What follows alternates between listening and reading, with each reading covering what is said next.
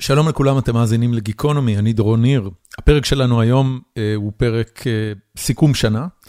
אה, זה לא פרק עם אורח רגיל, למעשה היו לי שלושה אורחים. אה, נועה ליברמן פלשקס, שהיא אה, אה, עורכת המשחקים ומבקרת המשחקים של עיתון הארץ. גיא אולמר, שהוא אה, אחד מוותיקי תעשיית המשחקים הישראלית, עובד היום בחברת פלאריום, ובאופן כללי הבן אדם הכי חכם שאני מכיר בתעשייה הזאת. ויותם סבירסקי, שגם הוא כתב ועורך באתר IGN המקומי. אה, ביחד עם שלושתם התיישבתי לעשות משהו שלא עשיתי מאז 2017, להסתכל על השנה האחרונה בתעשיית המשחקים, אה, מובייל, קונסולות, הרבה הארדקור גיימינג, הרבה אלדן רינג, הרבה פוקימון, הרבה פנטזיות על משחק הזלדה שהולך לבוא. זה היה כיף גדול, ואני מבין מראש שזה נישתי ולא הרבה אנשים מתעניינים בתעשייה, אבל אם בכל זאת אתם אוהבים משחקי וידאו, ואם התעשייה הזאת אה, באיזושהי צורה מעניינת אתכם, אולי תהנו מהפרק. אה, לא תהיה חפירה היום, בעיקר כי אין לי כוח, ואני אחזור בשבוע הבא עם פרקים רגילים, שתהיה לכולנו שנת 2023 נהדרת. אה, קבלו את סיכום שנת 2022 בתעשיית המשחקים.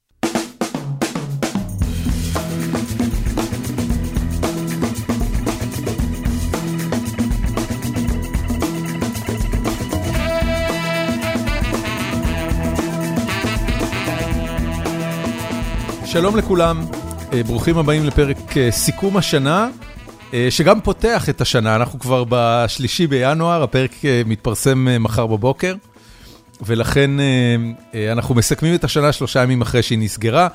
איתי יותם סבירסקי מ-IGN, היי יותם. שלום וברכה, שלום. מה שלומך? נפלא ונהדר, מה שלומך דורון? איפה אתה עכשיו ומה זה פסנתר הכנף הזה ברקע שלך?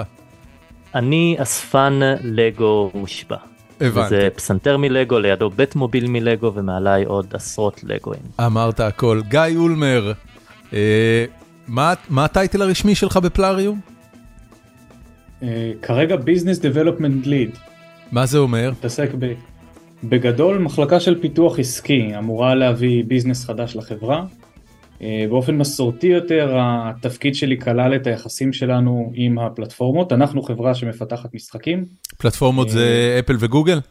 אז בגדול הפלטפורמות הן אפל אה, וגוגל, אנחנו נמצאים גם ב-PC היום ככה שאנחנו מסתכלים לוטשים עיניים לפלטפורמות נוספות. אוקיי. Okay. אבל זה בגדול.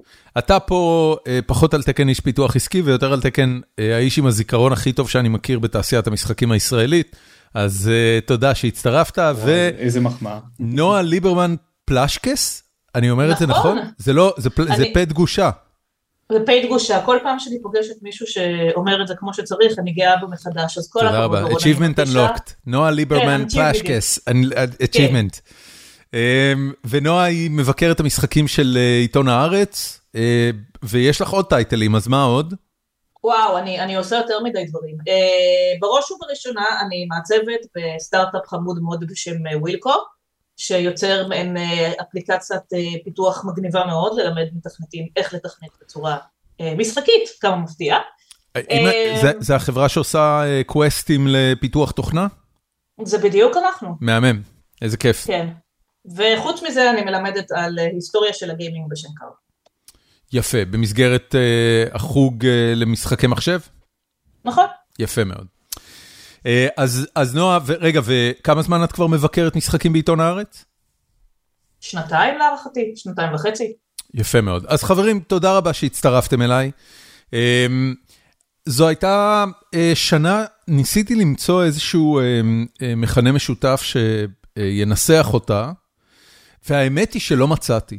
זאת אומרת, הסתכלתי גם על משחקי השנה וגם על מה שאני שיחקתי בשנה האחרונה, וכל מה שהצלחתי לחשוב עליו זה, זה פשוט הייתה עוד שנה. אה, תעשיית המשחקים נראית לי אה, עדיין קצת המומה מקורונה. אה, המשחקים שיצאו, אני לא חושב שמשהו מהם הגדיר ז'אנר חדש או פורץ, זאת אומרת, זאת הייתה סתם שנה של משחקים מצוינים. האם גם אתם חשים ככה, יותם? אמ, היה לנו דיון אה, קטן לפני זה עוד אה, בהכנה לפרק אה, של היום בנושא הזה אני מחזיק בדעה שהמון משחקים מה שאתה קורא להם מגדירים מחדש יאנרים אמ, או באופן כללי פשוט פשוט התקדמות של פורמולות נדחו לשנים לשנים הבאות. מה למשל? שכבר. The big one מבחינתי הוא זלדה tears of the kingdom כאילו okay. אוקיי. זה ה, ה... הייתי אומר כזה זה, זה קצת מצחיק זה uh, breath of the wild יצא uh, עם uh, חמש שנים כבר? של הסוויץ' כבר חמש שנים. כן. Um, הוא הגדיר מחדש את ג'אנר האופן וורד. Um, והוא יצר כל כך הרבה זרימה של uh, משחקים בסגנון אחרי זה של גם כאלה שפותחו לפני שיצא וגם כאלה שהתחילו פיתוח מיד אחרי. Um, ואני כאילו אנחנו מסתכלים פה על משחק שכבר נמצא באותו זמן פיתוח כמו breath of the wild יוצ... ונדחה עוד שנה ועוד שנה עכשיו לשנה הבאה.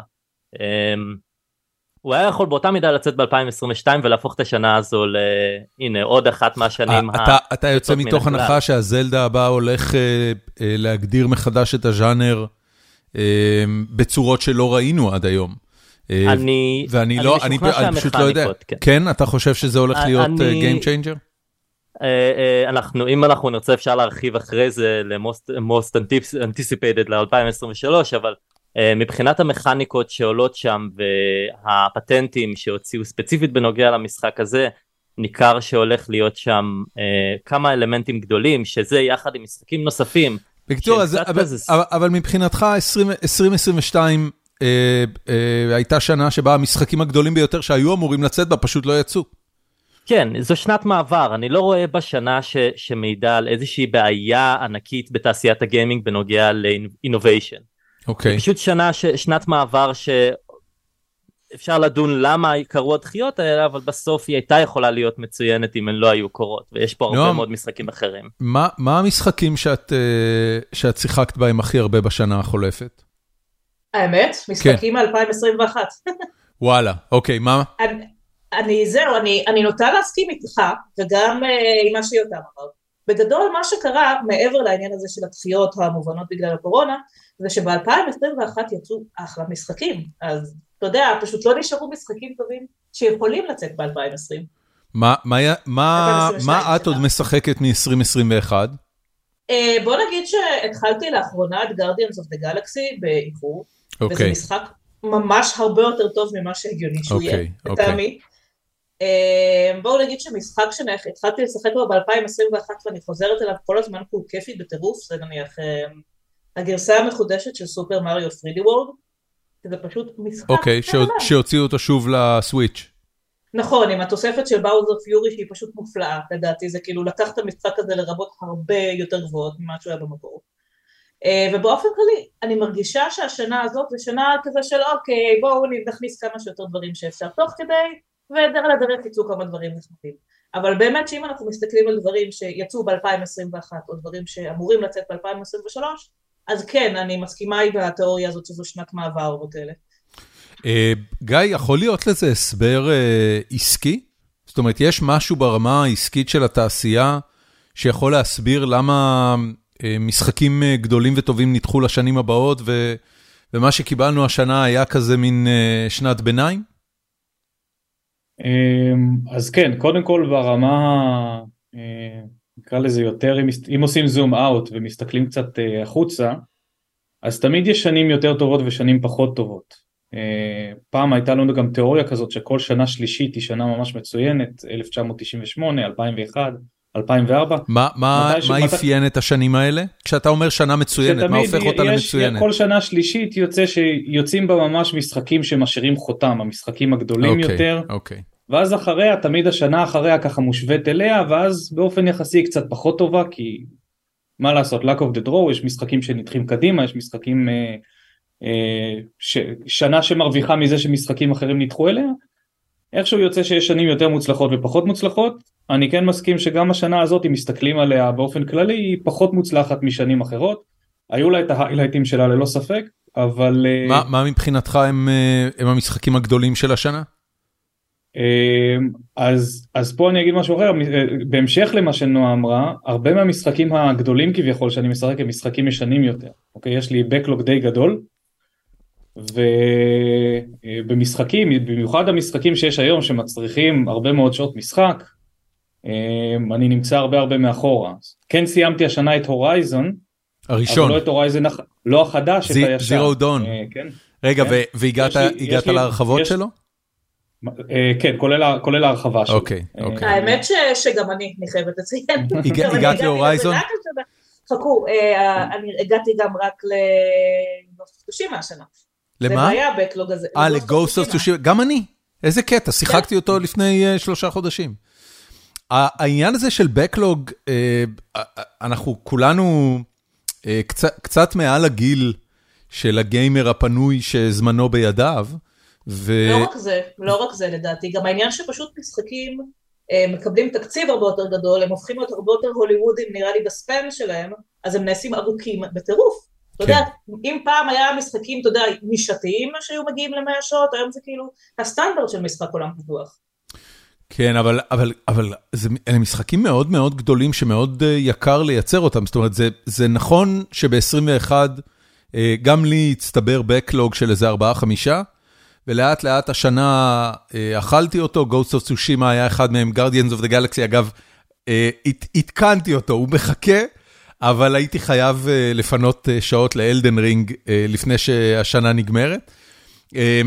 אני חושב שגם יש איזה עניין של אה, אה, איזה משחקים החברות משחררות, ומרגיש שגם סוני וגם נינטנדו לא היה להם אה, משחקים גדולים במיוחד במהלך השנה הזאת, או, לא- או לפחות לא כאלה שכולם חיכו להם, אני חושב שסוני עם רגנרוק, God of War, קצת סגרו את השנה יותר אלגנטי. אבל אולי זה באמת עניין שמשחקים נדחו, אנחנו עדיין באפקטים של פוסט קורונה? גיא. אז אה, כן, אני חושב שכן. אה, יש כמה תופעות גיאופוליטיות די רציניות, הקורונה היא אחת מהן. אה, מלחמה, פלישה לאוקראינה היא גם תופעה אחרת. למה אה, למה זה שאנשים- משפיע? בוא תסביר. אה, אני לא יודע אם אנשים מודעים לכמה חברות משחקים יש אה, אה, לפחות באופן חלקי אה, עובדות באוקראינה. אה, היו גם לפני, לפני, בוא נגיד לפני חצי שנה היו גם יותר חברות ברוסיה, אבל הרבה מאוד חברות, כולל כל ה big platforms, כל החברות גם פשוט יצאו החוצה משם. אה, אז גם אם הסתמכו רק על חלק מפיתוח משחק, אם עשו outsource והשתמשו בכוח אדם מאוקראינה או מרוסיה, אה, זה מאוד פגע בתהליך. ואם נוסיף לזה עכשיו שגם הרבה מאוד מהגרים מאוקראינה עברו למדינות אחרות, אז בחברות שנמצאות במדינות האלה, בדגש על פולין, שגם בה יש תעשיית משחקים מפותחת, כן.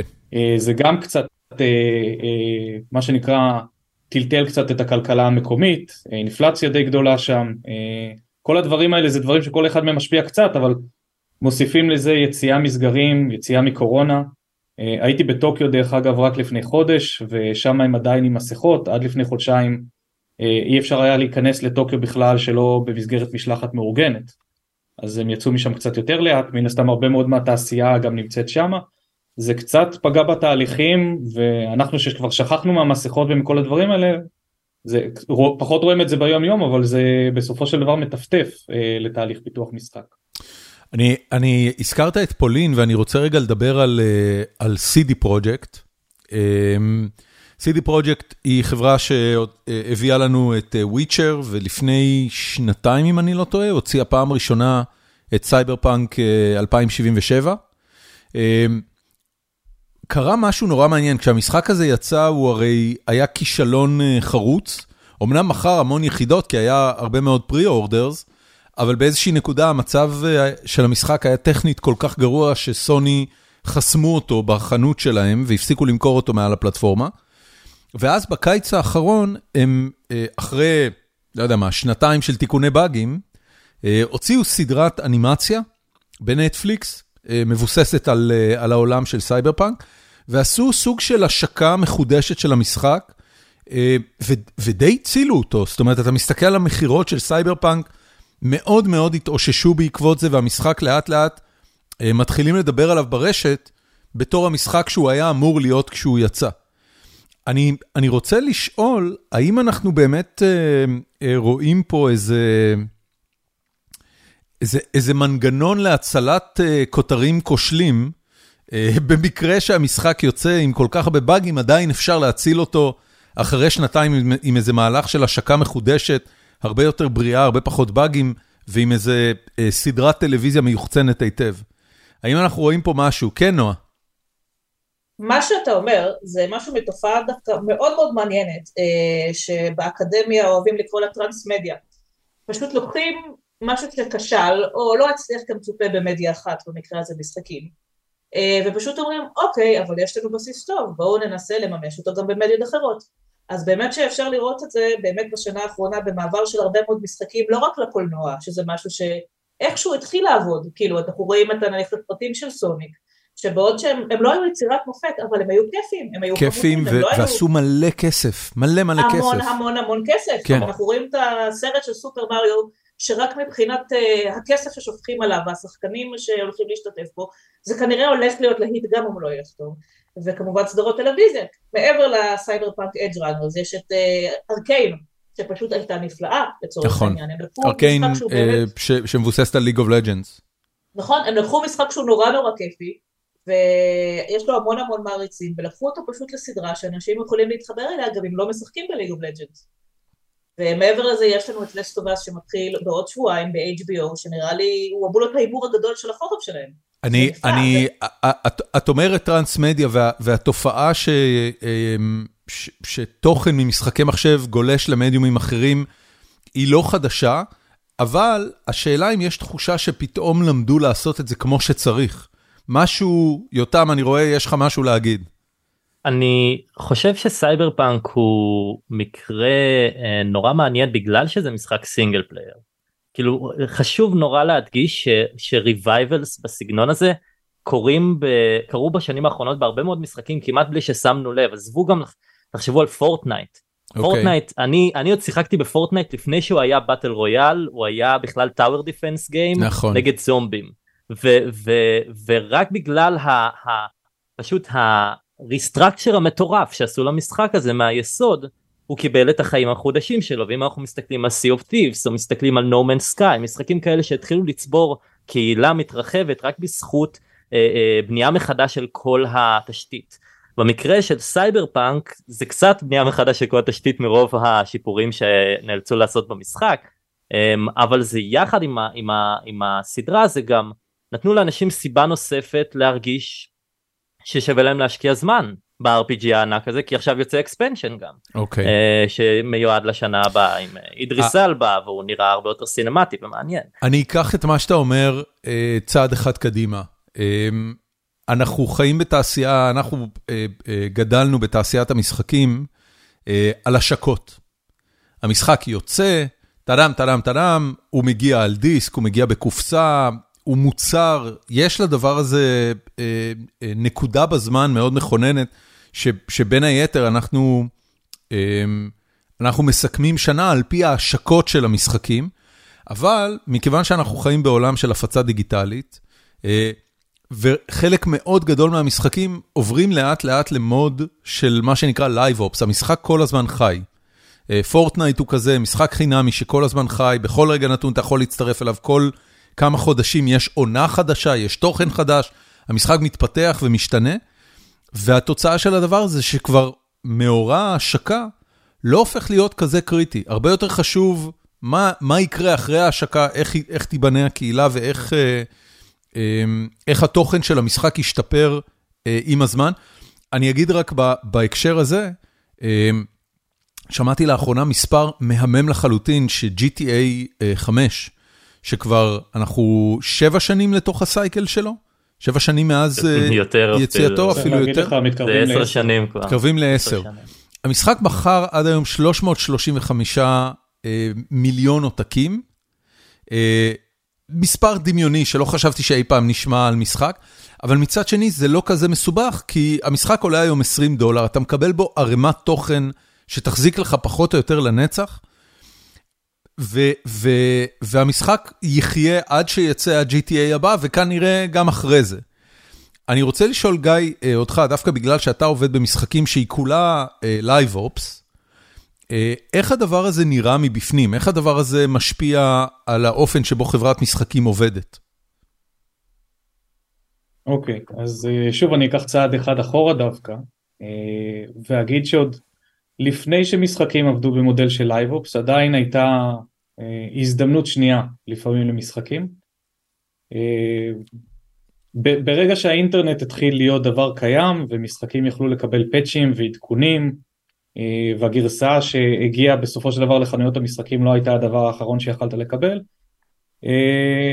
משחקים היו להם לפעמים redemption arc כאלה, של אה, משחק יוצא בגרסה 1.0 ויש בו בעיה קריטית שהורסת את המולטיפלייר, גרסה 1.06 או משהו כזה כבר מצילה אותו ופתאום כל הקהילה אוהבת אותו והכל נראה נהדר. אז זה הולך אחורה עד, עד שנות התשעים אפילו. אוקיי. Okay. אמ, מה שכן, אמ, מצד אחד כן, ככל שמשחקים עוברים היום יותר למודל של Live Ops ושל Game as a Service ושל משהו שהוא ongoing ומשתנה ומתעדכן כל הזמן, יש יותר סיכוי לקחת משחק שהוא שק אה, לא בצורה אופטימלית ולשפר אותו, ולמעשה זה גם הולך הפוך.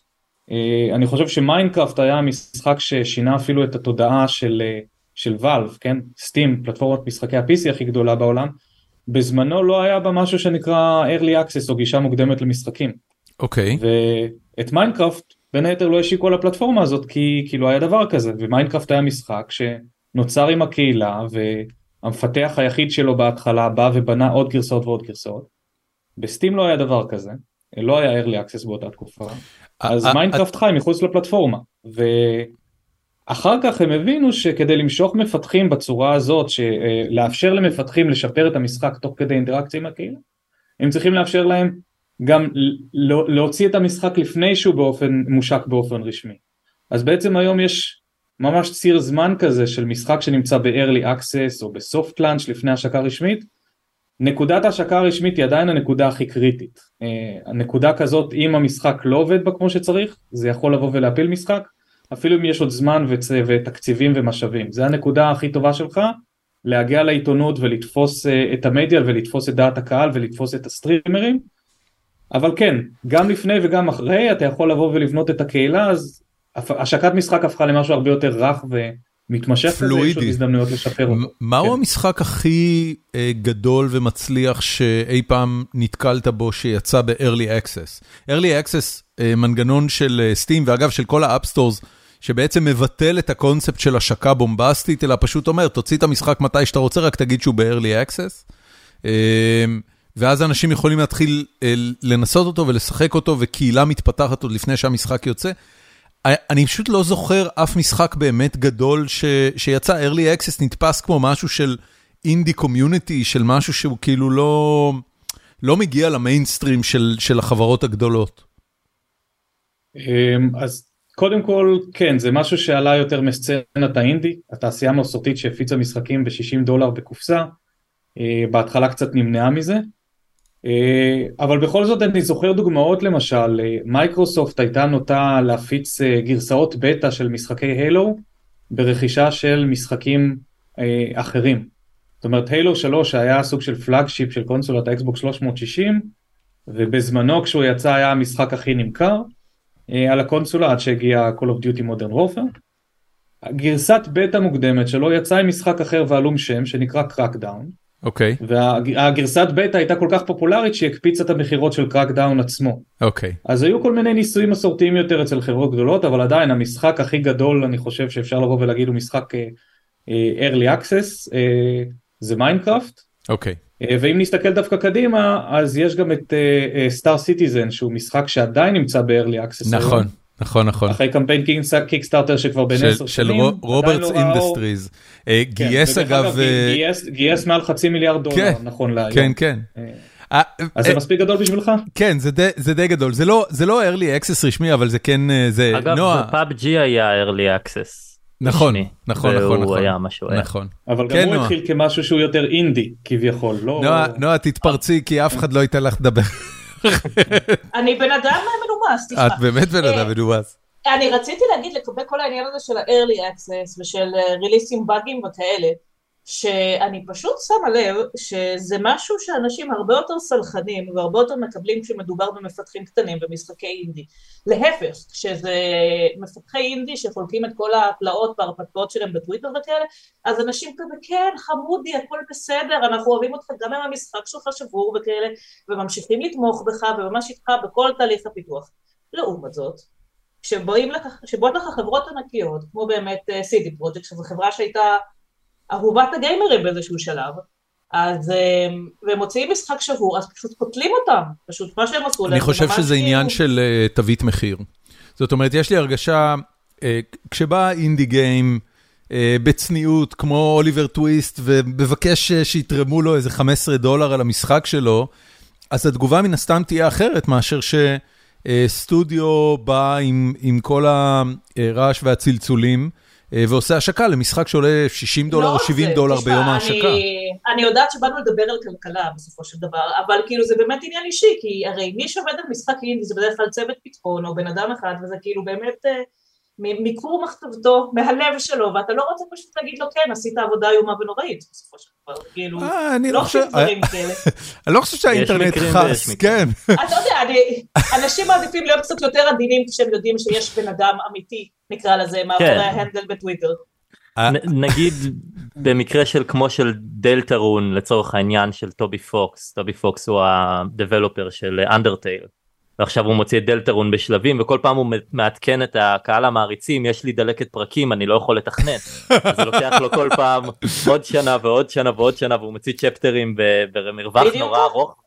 המשחקים כאילו הם הם אונסטלים כאילו הם מכוערים כן? זה כל הקטע של אנדרטייל שהוא מכוער כאילו זה לא עכשיו איזה משהו זה אבל עדיין אנשים נורא סלחנים כלפי זה. אני אתן דוגמה נגדית אה, למה שאתם אומרים פה ש... אני מרגיש שבהשקה האחרונה של פוקימון סקארלט ויולט שהייתה ענקית, אנשים גם היו מאוד סלחנים, אבל הסלחנות שלהם לא נבעה מתוך רחמים על Game Freak או על פוקימון שזה אה, המדיה הכי גדולה בעולם, כאילו אה, ה-media franchise הכי גדול, אלא גם כי פשוט הם התרגלו לסטנדרט מסוים ממשחקי פוקימון ונתנו להם כל כך הרבה עצמות עם המשחק החדש שכבר אמרו אוקיי בואו נסלח לזה שהמשחק פשוט תשמע, נורא ואיום בכל הפרמטרים. תשמע, בתור מישהי שאני מודה אהבתי את המשחק הזה, אני רוצה להסביר לך שזה כמו נניח, תחשוב שאתה בצבא או בטיול שנתי ואתה כל כך רעב ופתאום אתה מוצא את המקדונלדס הכי נוחה שמצאת בחיים שלך, אתה תאכל, נכון? אבל עם הזמן... זאת האנלוגיה של משחק הפוקימון האחרון? כאילו קיבלת מקדונלדס במרץ, אז גם את צריכה עכשיו בדצמבר? רגע, רגע, רגע, זאת באמת האנלוגיה, נועה? זה מקדונלדס לאדם רעב? זה בדיוק ככה, כי גם מקדונלדס לפחות לי גורם לי, אתה יודע, אתה אוכל, טעים לך, ואחר כך אתה שונא את עצמך, ואתה אומר למה בזבזתי על זה את, את הכסף ואת הקיבה היקרה שלי, אז כזה עם פוקימון. אוקיי. Okay. אבל העניין שנניח, Arceus, אז כאילו, אוקיי, זה מגניב, אבל חסר לי טיפ טיפה, כאילו הלוואי שהעולם יהיה יותר פתוח, הלוואי שהגרפיקה תהיה קצת יותר אה, צבעונית, נקרא לזה, או משהו כזה. ואז הגיע Scarlet, שזה היה עולם נפלא, מלא פוקימונים, הכל כיפי, והמשחק הכי שבור בעולם, אז אתה מרחם על זה, אתה אומר אוקיי סבבה, זה, זה אוטוטו יהיה בסדר, זה עוד שנייה, זה לא יכול להיות עד כדי כך שבור, ואז אתה יודע, אתה תופס Jigglypuff, הוא נעלם לך ומישהו מדבר והפה שלו באוזן ואתה כזה לא, אבל זה כיף לי, אני נהנה. באיזשהו שלב אני נשברתי, אבל לקח לזה די הרבה זמן יחסית למשחק ברמת אה, הוצאה כל כך מחרידה. אני, אני חושב, אני כאילו, אני משחק, שחקתי ב-100% משחקי פוקימון ואני עדיין אמשיך לקנות כל שנה. אגב, לא משנה כמה מוצר גרוע הם יוציאו אני אמשיך לקנות את זה שזה חלק מהבעיה שלנו כקהילה. אה, הייתי אומר שזה חלק מהבעיה שלך כבן אדם. לא, זה, אני, אני יכול להאשים את עצמי אבל אני גם מאשים את כל המעל עשרה מיליון שקנו איתי day one. הבנתי, כן? אוקיי. אה, אני, אני קיבלתי את המשחק חינם לביקורת אז אני, אז זה, אני הייתי מרוצה. זה, זה, זה, כאילו, זה תופעה בעיה. מאוד נדירה בוא הסיפור של אה, פוקימון הוא תופעה מאוד מאוד מאוד נדירה. אני לא חושב שהם יוכלו להחזיק. אה, עוד אירוע כזה. זאת אומרת, אם, אם, אה, אם עוד השקה מחורבנת לפול טייטל של נינטנדו, אה, סליחה, של פוקימון, יוצא ככה לשוק, יש לי הרגשה שכבר יהיו פחות צלחניים. נועה, למה את מהנהנת בראש? כי את מסכימה או כי. זה מהנהן ש... אני לא מסכימה, תשמע, זה פשוט קש... קהל שבוי. באמת, את חושבת שזה עד כדי כך קהל שבוי? זה תשמע, זה אותו דבר, זה מטאפורת המקדונלדס מכה שנית, התרגלנו לזה. התרגלנו למשחקים לא מספיק טובים, כי זה פשוט, זה פוקימונים, זה חמוד, זה כיף, אז באמת שכאילו... אתה לא בא לשחק זה... משחק שאתה יודע שהוא יהיה masterpiece של אה, תכנות ושל גרפיקה, אתה רוצה משחק כיפי, ובסופו של דבר they keep delivering, כאילו, אין מה לעשות, אנחנו נסלח להם כי פשוט אנחנו אוהבים אותם, וככה זה.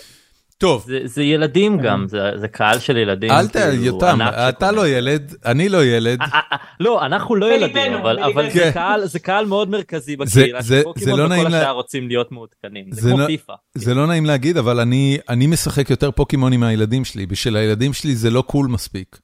אני אה, בטוח שזה יהיה גם עם הילדים שלי. יש מצב. אני רוצה שנדבר כמה דקות על אלדן רינג. Uh, המשחק הזה הגיע מוקדם יותר השנה, uh, בעת uh, סיכומי השנה ועונות הפרסים, זכה בכמות uh, לא הגיונית של, של Game of the Year, של, של פרסים ותארים. אני ביליתי בו עד עכשיו, אני אגיד, בעדינות 20 שעות, לא הרבה יותר מזה. אני לא מצליח להבין למה המשחק הזה כל כך הצליח. אני פשוט לא מצליח להבין, ואני מרגיש שהדבר הזה אומר משהו תרבותי על גיימרים, אה, ש, שכנראה נעלם ממני. אה, גיא, מה, מה התובנה שלך לגבי Elden Ring, אם בכלל יש כזו? אה, ספציפית, לא, אין לי תובנה לגבי Elden Ring. אם זה מתחבר למה שאמרנו בתחילת השיחה, שאני עדיין עם backlog, אה, אני עדיין אה, שני שליש לתוך Bloodborne. זה כמה רחוק אני נמצא במשחקים. בסדרה. בס... לא בדיוק סדרה, כן, אבל כן. נקרא לזה תת הז'אנר של משחקי Soulsborne או משחקי souls-like. אוקיי, אבל אולי זה כן מתחבר לנקודה הזאת, יש פה חברה שבסופו של דבר א', המציאה סוג של תת ז'אנר, אוקיי? ואם פעם רק היא הייתה עושה משחקים כאלה, היום יש הרבה חיקויים גם ממשחקי אינדי, גם ממשחקי triple A, כל אחד לוקח את זה לכיוון אחר, אבל קוראים למשחקים האלה משחקי souls-like, כי יש להם כמה עקרונות מנחים, אה, שהופ... שהופכים אותם אני חושב למאוד מעניינים לקהל אה, קצת מזוכיסטי, או, אבל... ת, אה, ת, את, את העניין הזה תסביר לי. אה, כש, כשאתה בעצם אומר כמה עקרונות מנחים, מה שאתה מתכוון לזה, זה, זה אה, משחק אה, אה, מבוסס על מהירות תגובה וחסר רחמים לחלוטין. זאת אומרת, אתה מת כל, לא יודע מה, אז, אז 20 לא, שניות. דווקא, לא בהכרח. אה, שוב, מאחר ואנחנו קצת, אה, יותר מבוגרים, אה, אנחנו זוכרים שמשחקים חסרי רחמים היו תמיד, אוקיי? בעול- בעולמות הארקייד המשחקים גם היו צריכים להיות חסרי רחמים כדי שתוציא עוד ועוד מטבעות על המשחק, זה היה חלק מהגיים דיזיין. משחקים שנקראים היום נינטנדו הארד, משחקי קונטרה שהיו פעם, משחקי מגאמן, משחקים לא פשוטים. אבל במשחקים האלה היו לך כמות מוגבלת של חיים, נגמרו לך החיים, אה, אין save points, אתה לא חוזר אה, לאיזושהי נקודה אחרונה, אתה חוזר לתחילת המשחק. זה מה שהפך אותם לקשה. אחר כך התפתח לו עוד תת ג'אנר שנקרא משחקי roguelike, שבהם גם כאילו אתה יכול להתקדם לשחק שעות לתוך המשחק, מתי שאתה מת כל מה שצברת בריצה הנוכחית שלך נגמר, הלך, אתה מתחיל מחדש, והסיבוב הבא הוא גם אקראי, זאת אומרת עולם המשחק אה, מתערבב באקראי, ואז בניגוד למשחקים כמו Contra אתה לא יכול לזכו- לסמוך על זיכרון השרירים שלך כן. אה, ועל מבנה השלב בשביל ללמוד אותו בעל פה מפעם לפעם. ואז הגיעו משחקי souls-like, בעצם עם Dark Souls או אפילו עם Demon's Souls שהיה לפני זה, אה, והם אמרו משהו אחר.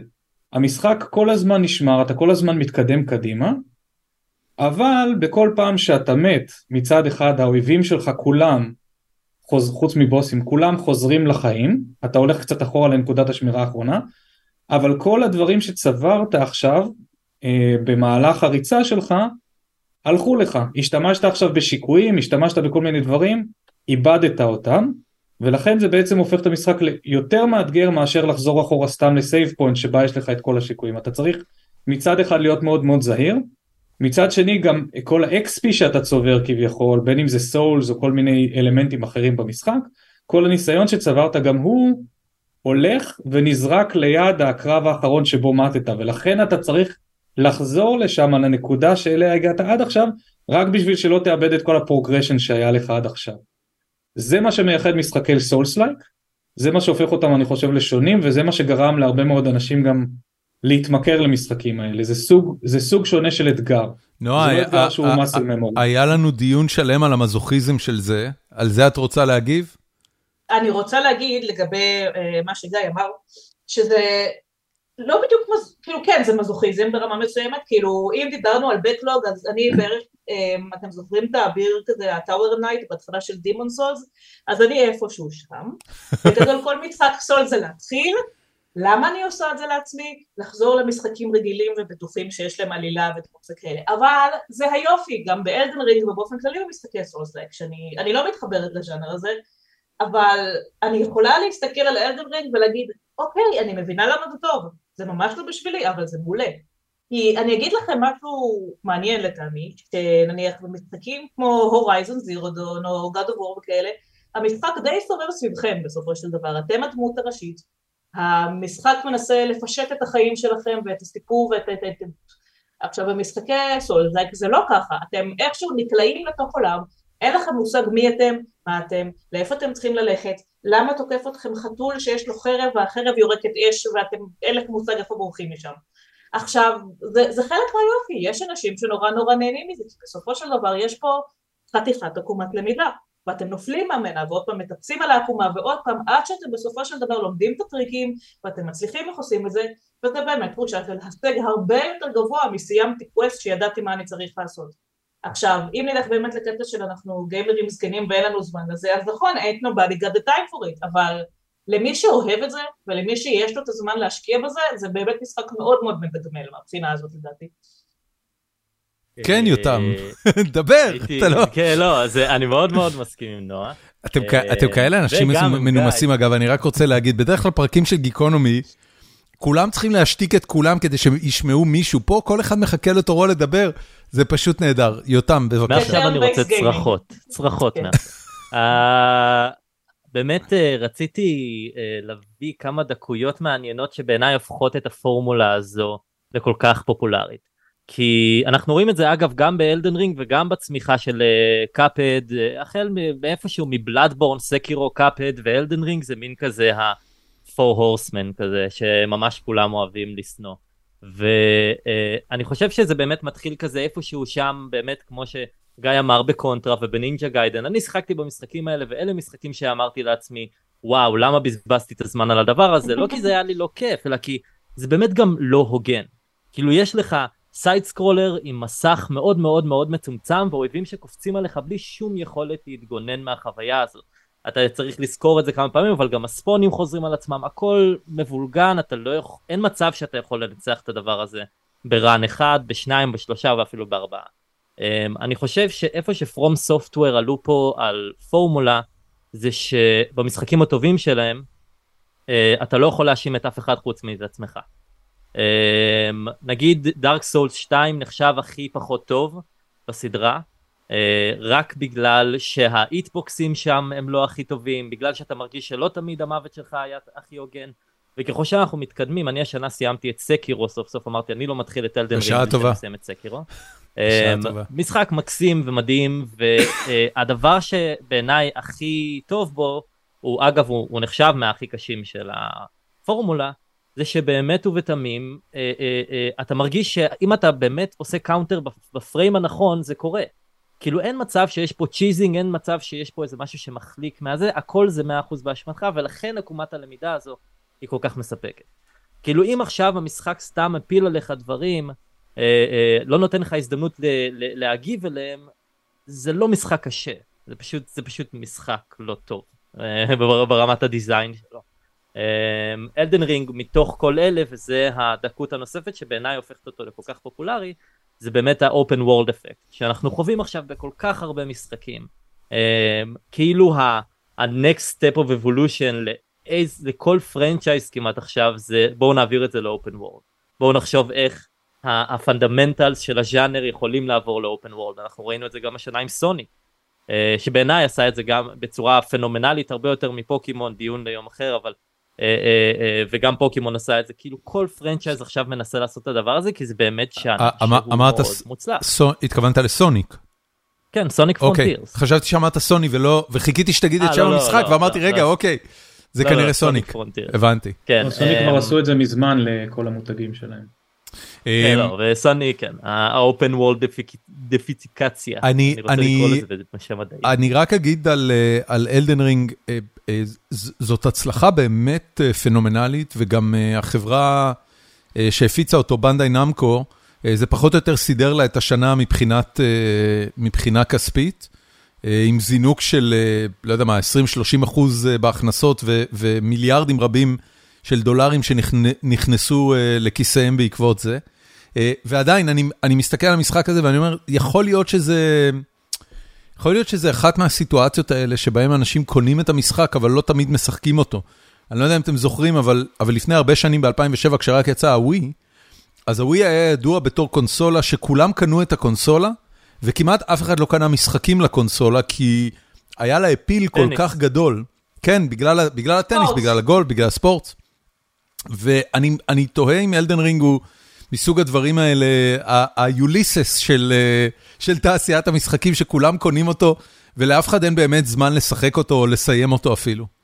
אני, נועה, את מהנהנת, את מהנהנת לשלילה. אני אשמח לעצור אותך דווקא פה, אה, ולהגיד, אה, זה מתחבר גם למה שאמרתם קודם על סייבר פאנק, יש באמת את התחושות ויש את הדאטה. לשמחתנו לצערנו בעולם המשחקים יש הרבה מאוד מקומות שאפשר לאסוף מהם מידע, אה, בין היתר ספציפית אם אנחנו מסתכלים על Elden Ring אה, אה, ב-Steam אני יכול לעמוד עכשיו על עמוד המשחק בחנות ועם plugin שמתחבר לאיזה תוסף שרוכב על ה-API של Steam אני יכול להגיד לך שבשבועיים האחרונים שחקן אלדן רינג ממוצע שיחק 8 שעות ו-17 דקות ושחקן ממוצע באופן כללי בלייפטיים שיחק 4 ימים שעתיים ו-19 דקות אוקיי? אה, אז אה, ארבעה ימים, מעל, מעל, 100, מעל 100 שעות, באזור המאה שעות. שזה פחות או יותר מספיק לסיים, כן, זה, זה פחות או יותר מספיק, לפחות לפי מה שמדווחים, כן נועה? דברי חופשי. כן, לא, לא, אין בעיה, אמרתי שפשוט, אה, העניין עם Elden Ring, שפשוט לכל משחקי ה-souls יש fan base מטורף, זה דבר ראשון. אבל ב-fan base, שזה בדרך כלל, זה לא אנשים נקרא לזה שהם casual gamer, זה אנשים שאוהבים לשחק הרבה במשחקים קשים. עכשיו, לפחות מההיכרות שלי עם אנשים שבאמת קנו ואהבו את המשחק הזה, זה אנשים שגם יש להם בדרך כלל PlayStation Plus, זה אנשים שבדרך כלל יש להם גם Xbox Game Pass, זה אנשים שבדרך כלל יש להם הרבה הרבה שירות, שירותים אחרים, אז זה ממש לא מנע מהם להמשיך לשחק. להפך, זה היה כאילו, אוקיי, זה כאילו המוצר פרימיום שאני אקנה, אבל זה לא ימנע מהם להגיע למשחקים אחרים. כי אם אתם מסתכלים נניח באמת על דברים שיצאו כאילו בשירותי מנוי, שאז יש לנו את הנטייה להגיד, אוקיי, זה במנוי הזה חינם, אפילו שאנחנו מסיימים, משלמים על זה, אז באמת זה כמות תוכן מטורפת, זה כמו להגיד, אני אלך לסרט בקולנוע, אבל אני עדיין רואה נטפליקס בבית, אני עדיין רואה אמזון פריים, אז בגדול, אתה יודע, מוצר פרימיום אחד מתוך באמת מאות אה, אופציות אחרות שהיו קיימות. אני, אני רוצה להגיד עוד משהו אחד על Elden Ring, אה, הוא, הוא כנראה המשחק הטוב ביותר שיצא ל-Xbox השנה. אה, ל-Xbox לא הייתה שנה כל כך... אה, לא הישג גדול. כן, לא, לא, ת, תראו, זה, זה, זה מעניין מאוד מה שקורה עם Xbox. מצד אחד, אה, הם, הם לאט לאט, תודות ל-Game Pass שלהם, צוברים תאוצה בצפון אמריקה והופכים לקונסולה יותר פופולרית מה-PlayStation 5. ומצד שני, אין, אין משחקים מעולים שם, אין משחקים בלעדיים כמעט בכלל ואין משחקים מעולים שם. זה, זה, אני מסתכל על זה... כי הם שומרים את כולם ל-2023, תחשוב שבאמת רוב הבלעדים הולכים להיות מהעסקה שהם עשו עם אה, בת'סדה. מה כאילו, הולך לצאת ב-20... אוקיי, Starfield, מה עוד? בוא נגיד ש-Starfield בפני עצמו, אם הוא יהיה כאילו רבע מההבטחות שהם מבטיחים, זה צפוי להיות משחק ענק. הבנתי, אוקיי. כן. אני לא רוצה להיות אופטימית, כי האופטימיות זאת תעשיית הגיימינג בדרך כלל מנשכת אותנו. במיוחד שזה מגיע ל-Bethesda. בייחוד שזה מגיע ל-Bethesda, אבל בסופו של דבר משחקים של Bethesda, גם אם הם בינוניים, הם כיפים, הם מגניבים, הם די מוצלחים פחות או יותר, גם אם הם לא באמת הדבר הכי, הכי מדהים והכי משנה חיים בעולם. אז בגדול נראה לי שבגלל שהם עשו כל כך הרבה עסקאות של acquisitions וכאלה השנה, שבאמת רוב הבלעדים הם שומרים ל-2023, ובזמן שדיברנו הסתכלתי כדי לרענן את זיכרוני מה צריך לצאת בשנה הבאה, וזה מסביר, זה מסביר למה השנה הזאת הייתה חצי כוח. הבנתי. יש לנו, גם באקסבוקס יהיה לנו שנה, אה, סליחה, או וואו אנחנו ממש נחמדים. תראה מה זה. שנה הבאה יש לנו גם את Redfall באקסבוקס אה, גם מ Arkane שגם כן הולך להיות משחק co-op די גדול אני מעריך. אמ, ובהמשך אני לא אתפלא אם אה, יהיו שם איזה שהם שינויי אה, גישה והחליטו להוציא את Elder Scrolls 6 רק לאקסבוקס זה ייצור אה, לפחות לשנה ראשונה. אמ, זה ייצור תרעומת אבל נראה לי שמייקרוסופט צריכים את זה. שוב, אני לא יודעת אם זה משהו קונקרטי, אבל אני יודעת שמדברים על זה כבר מאז 2021, על כאילו כן איזה עסקה מתרקמת ביניהם לבין יוביסופט, שרואים את זה כי באמת במהלך השנה האחרונה התחילו לצאת יותר ויותר משחקים של יוביסופט ב Game Pass. אם זה באמת הגיע למצב שיש איזשהו עסקה כמו שיש ביניהם לבין אי ספורט, אז כאילו המנוי הזה יהיה בערך כל מה שגיימר ממוצע צריך. גיא, היה לך משהו... אני עדיין חושב, אני עדיין חושב שהמנוי הזה היום זה המנוי הכי טוב שיש למה שגיימר ממוצע צריך.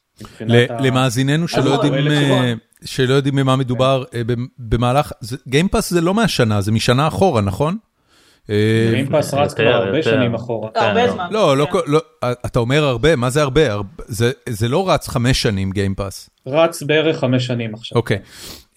אקסבוקס, אתה יכול היום לעשות מנוי חודשי או שנתי שנקרא Game Pass, ואתה בעצם מקבל ספרייה שלמה של משחקים, כולל כאלה ממש סמוך למועד יציאתם.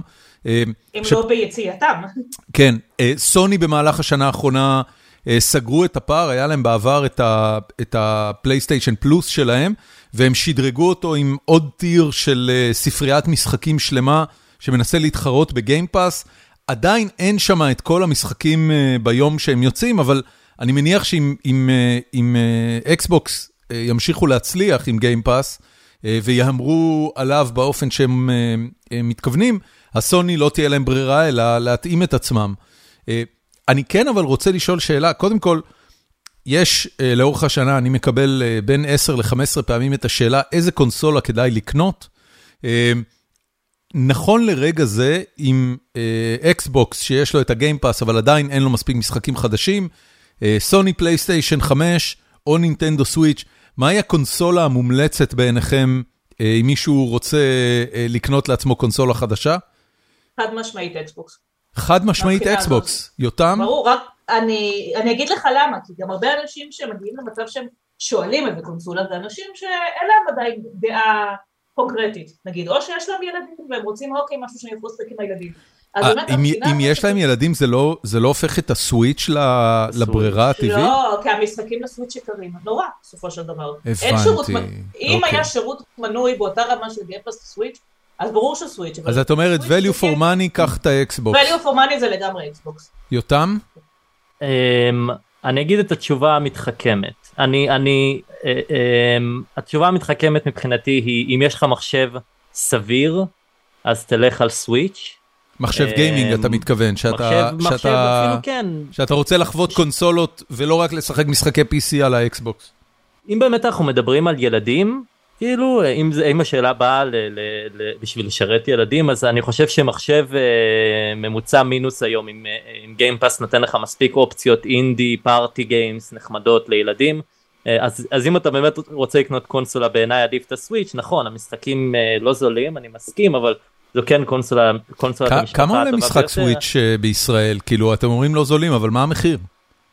סטנדרטי, זה 60... 200, 200 פלוס. כאילו, כאילו זה סטנדרטי okay. לקונסולות, okay. אבל כשאתה מסתכל בסוף כאילו על, על הטכנולוגיה, זה כאילו משחק שהיום בסטנדרט שהיום אמור להיות בין 50 דולר מינוס, ולא 60 דולר, אבל זה נינטנדו, אז כאילו הם תמיד, הם מונופול ב-IP שלהם. כן. Um, אבל מבחינת אה, אני חושב שמה שמעניין בשאלה הזו זה למה אנחנו לא ממליצים על פלייסטיישן 5 אמ, ואני באמת מרגיש אישית אני לא קניתי עד עכשיו פלייסטיישן 5 ואני בטוח שאני אקנה בסוף אמ, רק בגלל שאני מרגיש שכרגע סוני לא הצדיקו את זה. באמת אתה, אתה לא חושב שיש האמת, מספיק משחקים בלעדיים? אני השאלתי מחבר פלייסטיישן 5 באמת לכמה חודשים, אם הוא שומע אותי, יאיר, תודה לך, אתה אחלה גבר, ומאוד שזה היה מאוד מאוד כיף להגיע לכל האקסקלוסיבים שלא הגעתי להם בעבר, כמו Ghost of Tsushima, זה היה כאילו more of the same, בוא נגיד שאם למישהו יש כאילו אקסבוקס, אין מה לקנות פלייסטיישן, אבל זה כאילו הרגיש לי קצת, שוב, ויכול להיות שזו תחושה אישית, אבל זה הרגיש לי הפחות טובה. במלחמת הקונסולות הספציפית, אני יודעת שאנשים נורא אוהבים פלייסטיישן, או כמו שהם אוהבים לקרוא לה, ואני שונאת את הסוני, יופי, כל הכבוד לכם, אבל שוב, זה הקונסולה הפחות מוצלחת, כאילו, מבחינת הכל, מבחינת ממשק. מבחינת המשחקים, כן, יש באמת לסוני דברים מדהימים ונפלאים שאקסבוקס יכולים רק לחלום עליהם, אבל אני לא חושבת שבעולם שבו קונסולות כל כך יקרות, ויש כל כך הרבה היצע, זה האופציה היותר חכמה, נקרא לזה ככה. אולי, אולי, כן, גיא, בבקשה. אז אני, אני פשוט גם אשפוך את הדעה שלי שבסופו של דבר היא גם אקסבוקס. אה, אה, מי שבא וקונה היום קונסולה צריך לקנות אקסבוקס. אה, אבל זה מעוד שלל סיבות אחרות. אה, אני קודם כל חושב שסוויץ' לילדים או למבוגרים היא קונסולה באמת שאין סיבה אה, לקנות אותה היום בתור מכשיר בלעדי, או אפילו בתור מכשיר משני, אלא אם כן מה שחשוב לך זה הניידות. ואם מה שחשוב לך זה הניידות, אז לפחות בחלק ממדינות העולם כבר אפשר לקנות את ה Steam Deck, את הקונסולה הניידת החדשה של Steam, שגם נותנת מכל בחינה לדעתי מוצר עדיף יותר, קטלוג משחקים יותר טוב, אה, אבל זה ממשיך גם לקונסולות הסלוניות, זאת אומרת באים היום ומדברים על משחקים שמתאימים לילדים או משחקים שמתאימים למשפחה, גם מייקרוסופט וגם סוני בזכות התאימות לאחור שהן מציעות היום בקונסולה שלהם, אה, ואצל מייקרוסופט זה כבר תאימות לאחור של שני דורות, קטלוג המשחקים בפועל שזמין לילדים הוא גדול הרבה יותר מהסוויץ', אוקיי? כל מי שחושב על הסוויץ' חושב על המשחקים האקסקלוסיביים של נינטנדו, אוקיי? יש חמישה עשרה משחקים כאלה שבאמת נמצאים רק על הסוויץ', אבל אם אתם רוצים לתת לילדים שלכם משהו לשחק בו על פלטפורמה של מיקרוסופט או של סוני, יש לכם מבחר יותר גדול של משחקים, יש המון משחקים שמתאימים לכל הגילאים, אה, ושוב מיקרוסופט פשוט לוקחת את זה צעד אחד קדימה כי התמיכה לאחור שלה יותר טובה. עכשיו בצד השני יש גם את כל הנושא של, אה, של עלות תועלת, אז למיקרוסופט מלבד ה Game Pass יש שם הם משום מה הוציאו שתי גרסאות של הקונסולה שלהם וכנראה שזה בטווח הארוך דווקא עבד להם לא רע. הקונסולה החדשה אה, שמקבילה לפלייסטיישן 5 אקסבוקס Series יש גרסת X וגרסת S. גרסת ה-X היא הקונסולה הכי חזקה שיש היום בשוק אז מי שרוצה ליהנות מטלוויזיה 4K HDR עם OLED זו הקונסולה שתמקסם את הביצועים המשחקים יראו עליה הכי טוב מכל קונסולה אחרת בצד השני מי שרוצה להיות יותר תקציבי גרסת ה-S היא משהו שאפשר למצוא היום בישראל בפחות מאלף שקל. אז זו גרשה שהיא רק דיגיטלית בלי אפשרות לקנות אה, דיסקים פיזיים. זה יותר זול מהסוויץ' בישראל? אה, המחיר הרגיל שלה הוא 1,100 שקל אבל אני לאחיינים שלי בסופרסל אה, ראיתי ב-800 שקל וואו. אחרי החזר של תווים את הקונסולה. מדהים. זהו נגמר המבצע אבל אני רוצה גם לציין שלגמרי האקסבוקס S אני איתה מאז שיצא היא לחלוטין מספיק טובה, היא ממש ממש סבבה ואני כן, משתמשת די כבדה כן. ובאמת שהיא עובדת אצלנו שעות נוספות או אם זה עם רובלוקס של הבן שלי או אם זה עם פיפה של בעלי או שזה עם כל המשחקים האיומים ונוראים שאני אוהבת לשחק בהם ותקשיבו זה ממש מוצר בידור משפחתי שאני לא רואה סיבה לקנות את ה X אלא היא ממש ממש חשוב לכם איכות גרפיות מטורפות אבל גם כששיחקתי במשחקים הכי חדשים היא מחזיקה, היא נראית מעולה, היא מייצרת תוצר ממש ממש טוב, זה כאילו באמת מדהים אותי שהגענו למצב שאפשר לקנות אה, קונסולה ב-800 שקל, כמו שגיא אומר. כן. כן. ואני אגיד, אגיד יותר מזה, הם בנו את זה בצורה כזאת בעצם, הפערים בחומרה בין ה-S ל-X אה, הם כאלה שכל מה שיכול לרוץ היום על טלוויזיה ב-4K על, אה, על ה-X יכול לרוץ ב-1080p או Full HD, רזולוציה Full HD על, על, על ה-S. ככה שאם אתם באים ואומרים גם ככה אין לי טלוויזיית 4K בבית, אני רוצה סתם משהו וזה, האקסבוקס Series S, המשחקים יראו עליה פשוט מהבחינה הזאת אותו דבר, כי אין לכם את הטלוויזיה שתנצל את החומרה היותר טובה. אני, אני רוצה לשאול אתכם שאלה. אמ, במהלך השנים האחרונות ראינו אה, את, את המעוז האחרון של כותרים בלעדיים, אה, שזה היה מבחינתי המשחקים פרסט אה, פארטי של נינטנדו, ראינו אותם מגיעים למובייל. ו, והתוצאה של הדבר הזה היא שהיום אה, חומרה של משחקים גם הולכת ונהיה זולה יותר, כמו שאתם אומרים, וגם הכותרים, אה, אפשר לשחק אותם על הרבה מאוד פלטפורמות, ו, וכמעט כולם בצורה כזו או אחרת אפשר לשחק אותם במובייל. האם המשמעות של זה היא שאנחנו מגיעים תוך 5-10 שנים לסוף עידן החומרה הכבדה של תעשיית המשחקים ולמצב שבו טלפון סלולרי פשוט, האייפון אה, אה, שייצא בעוד 5 עד 10 שנים מהיום, כבר יהיה חזק כמו הקונסולות הכי טובות שיש בשוק, ולא יהיו למעשה אה, קונסולות חומרה חדשות. לא מסכימה. אבל יותם, הנה, מאחר שאנחנו מנומסים. יותם. וואו, איזה כיף לי. יותם, לך על זה, ואחרי זה נועה תגיד למה היא לא מסכימה איתך. אני כן. מסכים עם חוסר ההסכמה של נועה. אמ, אבל אני גם אגיד אה, מבחינתי אה, למה אני חושב ככה קודם כל אתה נתת דוגמה צרמה לי אני הרגשתי את עולמי רועד נתת דוגמה את נינטנדו כן אמ, ונינטנדו לא שמה את המשחקים פרסט פארטי שלה על, על נייד על מובייל. אה, היא שמה את המותגים, זאת אומרת, יש לך משחקי. פוקימון למובייל, יש לך מריו למובייל, יש לך נכון, פיקמין למובייל. אבל, נינטנדו, והיא אמרה את זה מספר ומספר פעמים אה, במהלך ההרצה שלה של כל הפרויקטים האלה, היא אמרה, משחקי המובייל שלנו אה, נועדו לפתוח את הדלת ל-IP, ל-IP שלנו. משמע. אוקיי. אנשים שלא מכירים מריו קארט, אנשים שלא מכירים אה, אה, פוקימון, לא שקיים מישהו כזה, אבל אנשים שרוצים את הפרץ נוסטלגיה הזה, מוזמנים. למובייל ומשם נקפוץ לסוויץ'. הסוויץ' בסוף זה ההכנסה המרכזית והסוויץ' בסוף זה מה שהם רוצים להשקיע בו. כל הכסף שנכנס למובייל הולך למשחקי מובייל נוסף, נוספים. ואגב אה, הם היו כבר משחקים של נינטנדו שקרסו במובייל, כן, כן? לא כל משחק שלהם מצליח שם. קרסו אתה אומר אה, נכשלו. אה, נכשלו, קשות אפילו. דרגליה לוסט, דוקטור מריו וורד, כל מיני כאלה. בכל מקרה ולשאלת ההמשך שלך, אה, האם אנחנו מתקדמים באמת למקום שמובייל מחליף אה, חומרה ביתית, אז יש לנו על זה שני היבטים. אה, מבחינת בסוף מה שחומרה ביתית היום מספקת, אנחנו עדיין לא שם טכנולוגית מן הסתם.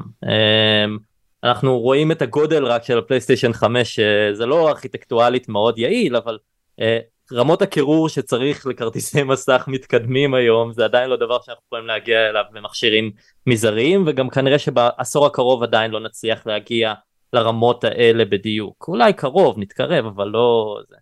אמ, אבל מבחינת ה...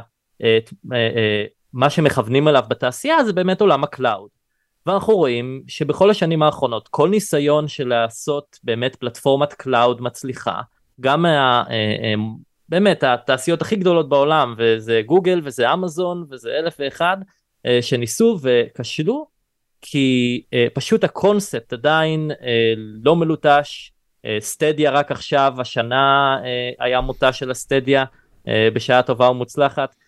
גיימרים לא רוצים את זה input lag זה דבר מאוד בעייתי אתה לא רוצה להרגיש שאתה לוחץ על המקש וזה עובר באינטרנט לשרת באמריקה וזה חוזר ואתה אשכרה מרגיש את הדרך Um, אתה לא רוצה לחכות כל פעם שאתה לוחץ ואז הדמות מכה, אתה לא רוצה um, לשלם חודשית בלבד על... על אבל, על אבל אתה מדבר על הפתרון של Cloud Gaming, אני מדבר על זה שהחומרה נכון. פשוט נהיית זולה. אה, אבל, נועה, אבל... נועה ציינה קודם... היא לא נהיית זולה. היא לא נהיית זולה. אתה רגע דיברת על זה שקונסולה שמאפשרת לך להריץ את כל המשחקים שאת רוצה ברזולוציה סבירה עולה 800 שקל, זה מחיר של טלפון נכון, סלולרי. נכון, אבל קראו, כמו שגיא אמר בתחילת התוכנית, קרו מאז כמה דברים מאוד מאוד מבאסים. מעבר למשבר השבבים, שאתה יודע, אנשים אמרו, אוקיי, סבבה, הוא אוטוטו ייגמר, הוא לא נגמר, הוא עדיין ממשיך לחכות. מעבר לזה שיש מלחמה באוקראינה ורוסיה שבאמת גורמת לזה שהרבה מאוד אה, מתכות לצורך העניין, או כל מיני חומרים שמשתמשים בהם בסופו של דבר, עדיין קשה לייצר אותם, או שמאוד מאוד יקר. נניח, זה משהו מאוד מאוד שולי, אבל ידעתם שזה לא קשור לגיימינג ישירות, אבל נניח בגלל המלחמה, ידעתם שיש מחסור בכל כאילו עולם בכדורי גומי לילדים? מה? פשוט אי אפשר ל... כן, כדורי גומי, ממש, אני כאילו, זה משהו שאני מחפשת את הבן שלי הרבה. למה? אז מסתבר, מסתבר שזה כאילו ממש היה מומחיות של כאילו ייצור אה, רוסי-אוקראיני, כל הכדורי גומי הפשוטים האלה שילדים אוהבים להקפיץ. גדול. כאילו אז המלחמה, המלחמה באוקראינה הרגה את אה, תעשיית הכדורים? לתעשיית הגומי, באמת, תנסו ללכת לחנות לשאול אם יש להם כדור גומי רגיל, אין, אין, וכולם יגידו לנו אותו דבר, תבדקי במקור, אני בודקת, מדהים, מגלה שגם זה קשור. אז למעשה למלחמה הזאת, מעבר לזה שהיא איומה ונוראית, יש לה פשוט השלכות מאוד מאוד לא צפויות על הכלכלה, נקרא לזה ככה.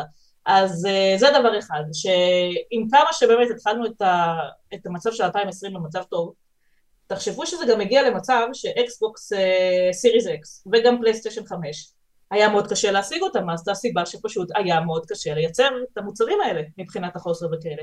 אז אקסבוקס S, Series S, זה משהו שהיה יותר קל, כי זה באמת טכנולוגיה קצת יותר זולה.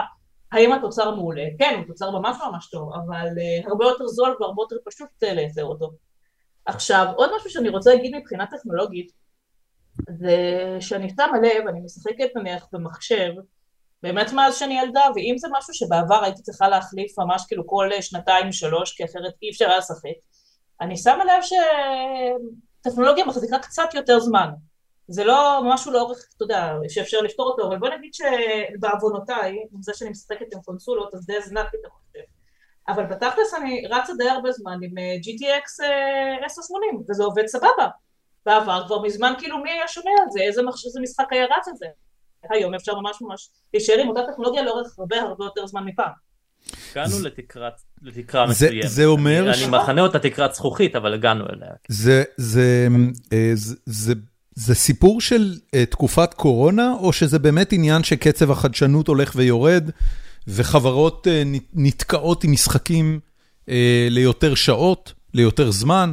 דיברנו על GTA שכבר עשר שנים רץ, אני לא זוכר אי פעם שהיה משהו כזה, משחק שיצא ככותר אה, אה, והמשיך לרוץ כלייב אופס במשך עשר שנים אחר כך. אפילו World of Warcraft כבר דעך בשנתו העשירית, אם אני, אם אני זוכר נכון. האמת שזה קטע, כי גם נניח תקן עדיין עושה את זה, שזה מאוד מאוד מוזר לי. אבל כאילו, זה עדיין משחק שאיכשהו תמיד מגיע לטופ 30 בהורדות, כאילו גם באקספורט וגם בפלייסטיישן. ובתכלס הוא יצא, אם אני זוכרת נכון, 2015, וזה משחק מכות הכי פשוט בתכלס. וזה זה אבל גם אירוע, כן. זה אירוע של זירה קומפטטיבית אה, חזקה, קהילה שמאוד מאוד אינטואיט, אה, ואני לא חושב שזה כזה unheard of כמו שאתה חושב. מצב הצבירה של, של uh, Game as a Service שאנחנו רואים ב-GTA או בפורטנייט או בדברים כאלה זה כן דבר יחסית חדש מהעשור האחרון אבל כשמסתכלים אחורה היו משחקים שנשארו לאורך הרבה מאוד שנים וראינו את זה בעיקר בעולם באמת כמו שעכשיו נועה אמרה בעולם משחקי הלחימה. um, קהילות אגב קהילות כמו של סמאש ברוז מיילי מימי הגיימקיוב מלפני 20 שנה עד היום משחקות במשחק הזה בגלל שפשוט קומפטטיבית הוא מעניין את הקהילה. יש דברים שעדיין אה, אה, מחזיקים בקונספט הזה. העניין הוא שה live ops וה games service הם באמת אה, אה, מובילים גם את הקהל ה casual י להישאר לאורך זמן ולא רק את הקהל ההארדקור. אה, ובגלל זה אנחנו מרגישים את העוצמות של זה עכשיו. אבל אני לא חושב שזה מונע את התקדמות החומרה.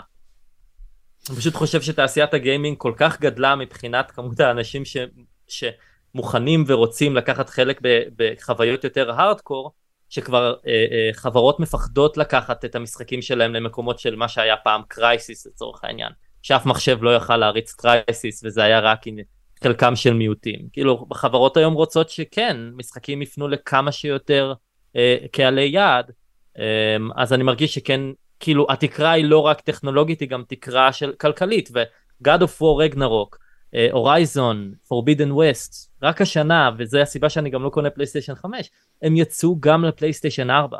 למה? אנחנו כבר ש- שנתיים לתוך אה, הפלייסטיישן 5, אני, למה אני הם לא יכולים להיות אקסקלוסיביים בלבד? אני חושב... הם לא מעיזים. אני, לא, אני חושב שהפלייסטיישן 5 לא מכר מספיק יחידות. לדעתי אפילו לא יוצרו מספיק יחידות כדי שיהפוך את המשחקים האלה ל...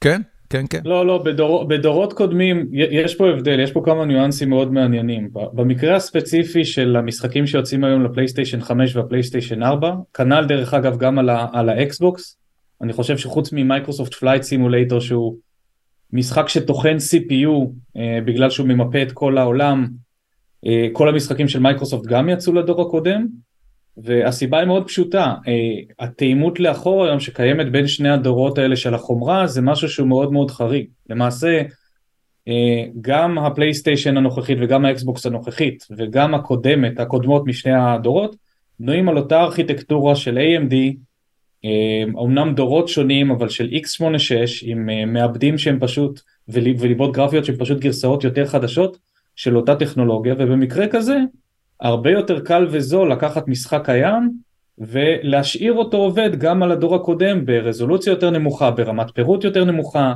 אולי לחתוך ממנו כמה דברים בשוליים, אבל עדיין להגיע לקהל של עוד 100 מיליון שחקנים פוטנציאליים. כן. זה לא, זה בסך הכל החלטה כלכלית, זה לא עניין של, אה, היי, hey, אנחנו לא יכולים לעשות את המשחק הזה כל כך יפה, אה, ואז, הוא, ואז אנחנו נצטרך לחתוך אותו מה, מהקונסולה הקודמת. לא, אנחנו נעשה אותו הכי יפה שאנחנו יכולים. ובכל זאת נוציא אותו לדו, לד, לקונסולה הקודמת. ברגע שהקונסולה הקודמת כבר לא תמכור ויהיו יותר קונסולות חדשות בשוק, אני, אנחנו נתחיל אני, ואנחנו אני לא חושב, מתחילים לראות משחקים כאלה. אני לא חושב ש, שאנחנו אפילו קרובים לזה לשנים קדימה. זאת אומרת ה install base, כמות, כמות האנשים שמחזיקים פלייסטיישן 4 בבית, מול כמות האנשים שמחזיקים פלייסטיישן 5, היא פשוט מפלצתית. נכון, אבל זה לא משנה באמת. מה שמשנה זה כמה שחקנים עם פלייסטיישן 5 יהיו מוכנים לקנות עכשיו משחק חדש ב-60-70 דולר, לעומת שחקני פלייסטיישן 4. ופה המספרים כבר נראים שונה, כי המאמצים המוקדמים הם בסופו של דבר גם הקהל של הגיימרים שקונה את רוב המשחקים. נכון להיום, אפילו שיש פחות קונסולות פלייסטיישן 5, המשחקים שיוצאים cross platform מוכרים הרבה יותר על הפלייסטיישן 5 מאשר על הפלייסטיישן 4. אוקיי. Okay. רוב מי שרצה לעשות את המעבר עשה את המעבר כבר בנקודה הזאת, גם אם הוא שילם לאיזה ספסר מחיר מופקע, מופקע על הקונסולה. זה, זה עניין אחד של חומרה. אה, דרך אגב, אני חושב שאם כבר סייבר פאנק היה צריך להיות המשחק האקסקלוסיבי לדור הבא, ועצם זה שהם ניסו לגרום לו לעבוד על חומרה מקרטעת בת שמונה שנים בזמן יציאת המשחק, ומצד שני לעשות אותו כל כך שאפתני, זו הייתה אחת, ה, אחת הבעיות שלו. כבר מההתחלה, אני שיחקתי במשחק אה, בחודש שבו הוא יצא, על מחשב PC די חזק, עדיין לא top of the line, מחשב עם חומרה בת שנתיים וחצי, והמשחק אחרי שניים וחצי patch ים כבר עבד עליו מצוין ונראה עליו טוב ועבד, ועבד לא רע בכלל. כן. אה, מי שניסה להריץ אותו על אקסבוקס אה, 1 שיצא בשנת 2013 נתקל בקצת קצת יותר קשיים וזה מתחבר בדיוק למה שהתחלנו לדבר עליו קודם העניין הזה של החומרה. החומרה ממשיכה להתחזק. אה, מעבר בין דורי של קונסולה זה לפעמים קפיצה של x10 בביצועים. בפרמטרים מסוימים זה גם יכול להיות קפיצה של פי 100 בביצועים. ההבדל הכי גדול בין קונסולות הדור הנוכחי לדור הקודם זה שבדור הקודם היו הרדיסקים מגנטיים מסתובבים, אותם הרדיסקים שכבר 40 שנה נמצאים במחשב והגיעו למהירות מקסימלית שבה הם יכולים להסתובב, והדור החדש של הקונסולות מגיע עם אה, כונני SSD מהירים, אה, עם זיכרון שעובד על, אה, על מהירות שהיא פי 100 בערך יותר מה, מההרדיסקים של פעם, ולכן מהירויות הטעינה משתפרות, אבל אולי בהמשך יהיה אפשר לנצל את זה גם למשחקים שפשוט לא יהיו אפשריים על, ה, על הדור הקודם של החומרה, פשוט בגלל הפרמטר הבודד הזה שהוא הרבה יותר חזק בקונסולות החדשות. אם זה אני... יקרה, על המובייל זה בטוח לא ירוץ, כן? כן. אני, אני פשוט שואל את עצמי, אתה יודע, עם ההתקדמות של המעבדים והחומרה, אה, איפה אנחנו נעמוד בעוד חמש עד שבע שנים, והאם יהיה משהו שמובייל לא יוכל להריץ ביחס להיום. אה, כי, אז... כי מכשירי, מכשירי סלולר ממשיכים להוציא חומרה עדכנית, בעוד שלקונסולות יש כרגע הפרש מופע של עשר שנים בממוצע. אבל אני רוצה לעצור את זה ברשותכם. אבל רגע, אבל רגע, שנייה, רק כן. מצד שני, אה, הנקודה שבה מובייל, פלטפורמת מובייל הכי מתקדמת שיש, לצורך העניין החומרה הכי חדשה של אפל, מצליחה לסגור את הפער מדור מסוים של קונסולה, זה בערך מתי שיוצא כבר הדור הבא של הקונסולה. שזה, שזה פה, אגב פה... מביא לשאלה הבאה מבחינתי, וזה האם בכלל יהיה דור הבא? האם, האם יש... אתה יודע, הרי סוני לא מרוויחים על הפלייסטיישן 5. זה לא מוצר אה, רווחי, הוא רווחי רק בזכות המשחקים שלו. אה, אני מניח שגם על האקסבוקס אה, X לא מרוויחים כסף, על ה-S כנראה שכן. מדובר במוצרים שהחומרה שלהם היא מאוד יקרה, ובאופן היסטורי תמיד מה שהצדיק את זה היה משחקים והדור, זאת אומרת כמה זמן המכונה תהיה בשימוש. אני מסתכל ואני אומר, אוקיי, עם טלפונים אה, שרק הולכים ומתחדשים, יכול להיות שתהיה נקודה שבה הדבר הזה מגיע לשוויון. אבל אני רוצה לעצור כי זה לגמרי ספקולציה לעתיד. אה, שאלה, שאלה אחידה לי אל שלושתכם. קודם כל, מה המשחקים שהכי אהבתם השנה? שלושה בבקשה. ומה המשחקים ששיחקתם הכי הרבה השנה, שזה מה שנקרא מבחן האצבעות, והוא בדרך כלל לא המשחקים שהכי אהבנו, מכל מיני סיבות. נועה, נתחיל איתך. אוקיי, אה, ככה. משחקים שאהבתי השנה, אהבתי מאוד מאוד מאוד את סטריי.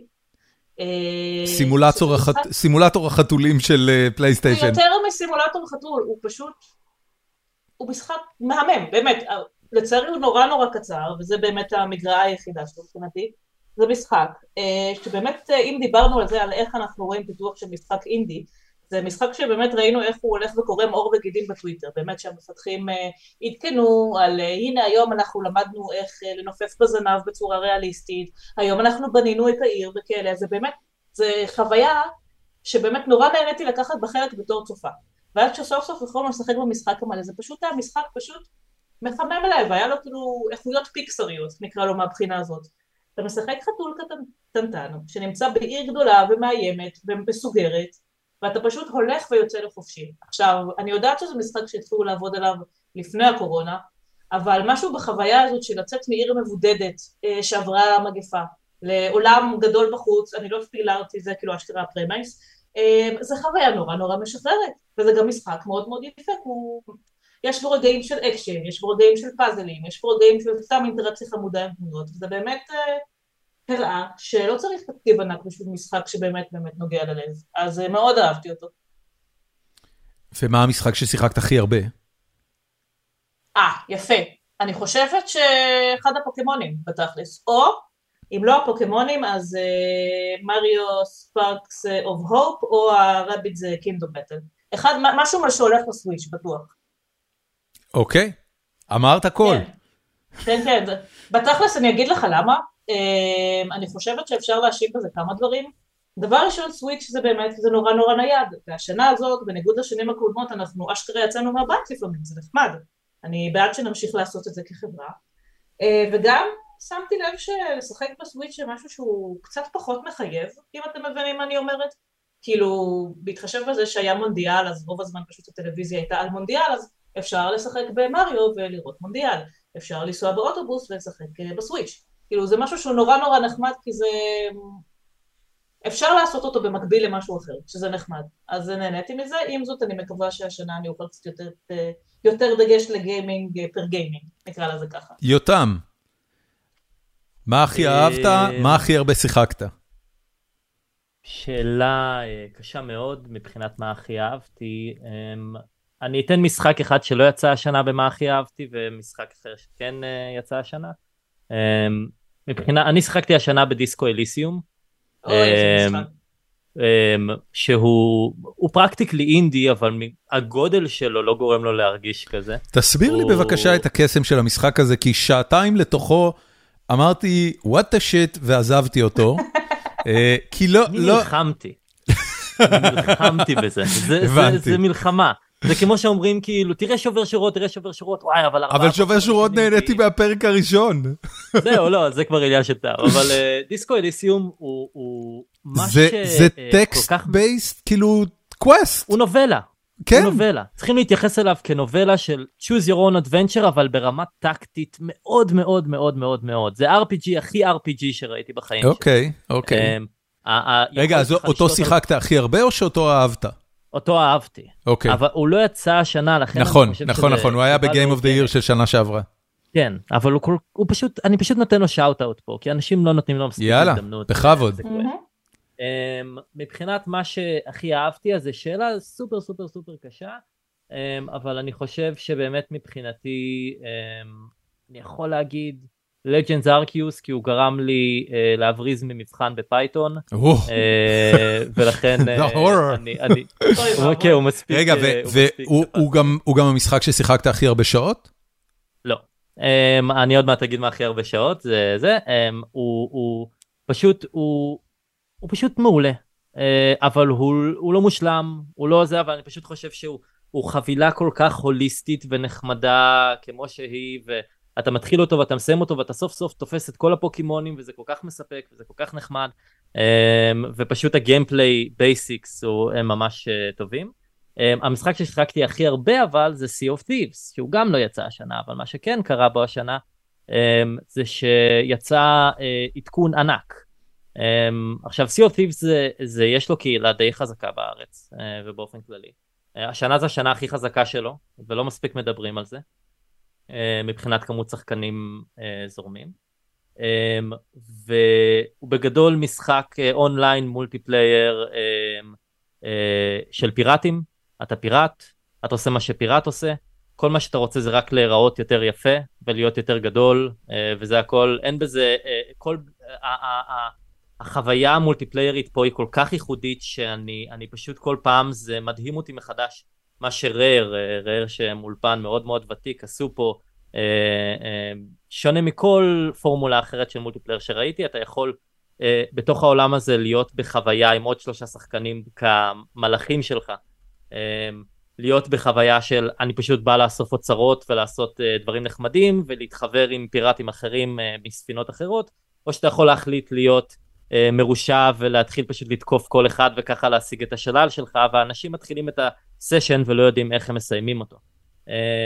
זה, זה שילוב מאוד מאוד מאוד מעניין בין PvP ל-PvE בתוך עולם המשחק והשנה גם הוסיפו באמת פונקציה שמאוד מעודדת אנשים לתקוף רק את מי שרוצה לתקוף אותך חזרה מה שהופך את החוויה הזו לעוד יותר מצוינת עבור כל מי שרוצה לשחק בכל דרך שלו.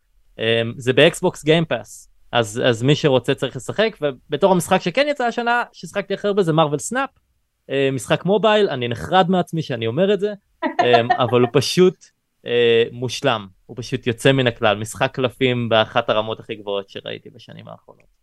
יפה. אמ, גיא. אה, אז קודם כל אני משחק במשחקי mobile גם מטעם העבודה אני אשים בצד את ה... I do this for a living sir. כן אני אשים את השעות ששמתי בצד על משחקים של החברה שלנו על, על משחקים אחרים בשוק את Marvel Snap שיחקתי גם בשביל לה, להכיר משחק אחר בשוק. והוא דרך אגב אמרת משחק מובייל הוא זמין גם בסטים ב-early access נכון. אם כבר הזכרנו early access. אבל בפועל זה משחק שפשוט יותר כיף לשחק אותו בהפסקות זריזות על המובייל הוא פשוט נתפר לזה. אמ, אבל אני אשים את הדברים האלה דווקא בצד.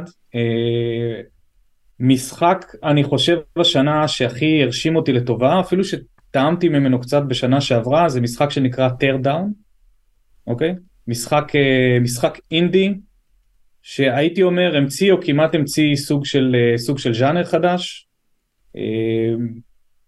אני חושב שהביקורות מהללות מה שנקרא אם מחפשים את המשחק בעמוד עמוד המשחק בסטים מתפוצץ אה, ביקורות אה, חיוביות.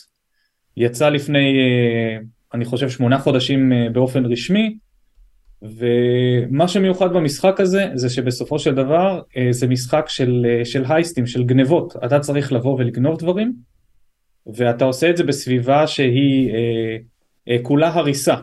אוקיי? מי שמכיר משחקים כמו מיינקראפט עם ווקסלים, עם הריבועים התלת מימדים האלה, קוביות, ככה הוא נראה רק שהקוביות הרבה יותר קטנות ככה שקיר לבנים ממש מתפרק אה, כמו חתיכות לבנים קטנות. ומה שמיוחד במשחק הזה שאתה מגיע לאזור מסוים יש לכם אה, מטרה מוגדרת שאתם צריכים לבצע כמה objectives ובסופו של דבר מהרגע שהתחלתם לעבור איזשהו, איזושהי נקודה במשחק לצורך העניין גנבתם יצירת אומנות והפעלתם את האזעקה יש לכם דקה אחת לברוח דקה אחת לסיים את כל שאר האובג'קטיבס ולסיים את השלב מה שזה אומר זה שהסיום של המשחק, הסיום של כל שלב הוא מאוד אה, אה, רווי אדרנלין והוא מתרחש בדיוק דקה, ואם פישלתם בדקה הזאת צריך להתחיל מחדש, אבל כל מה שמקדים על זה, כל איסוף המודיעין, כל ההסתובבות בשלב לפני הנקודה הזאת, זה משהו שאתם יכולים לשרוף עליו חצי שעה, שעה, שעתיים בשביל לתכנן את, ה, את הבריחה המושלמת שלכם, ואני חושב שזה משחק שהפלואו שלו א' בנוי בצורה כל כך טובה, ב', לא ראיתי אף משחק עושה משהו שבאמת קרוב לזה, שפשוט כאילו היה, לא שיחקתי בו הרבה, אבל כל דקה שהייתה לי במשחק הזה הייתה, הייתה פשוט תענוג מבחינתי. יפה. אה, אז למי שלא מכיר, משחק חריג בנוף, אה, מאוד מאוד מוצלח. אנחנו נשים... יוצא מן הכלל ואני מאוד מאוד מסכים עם גיא. מעולה. חברים, במבט לשנת 23 הבאה עלינו לטובה, וכבר נמצאת פה למעשה. אה, מה המשחקים שאתם הכי מחכים להם? Tears of the Kingdom, ייי!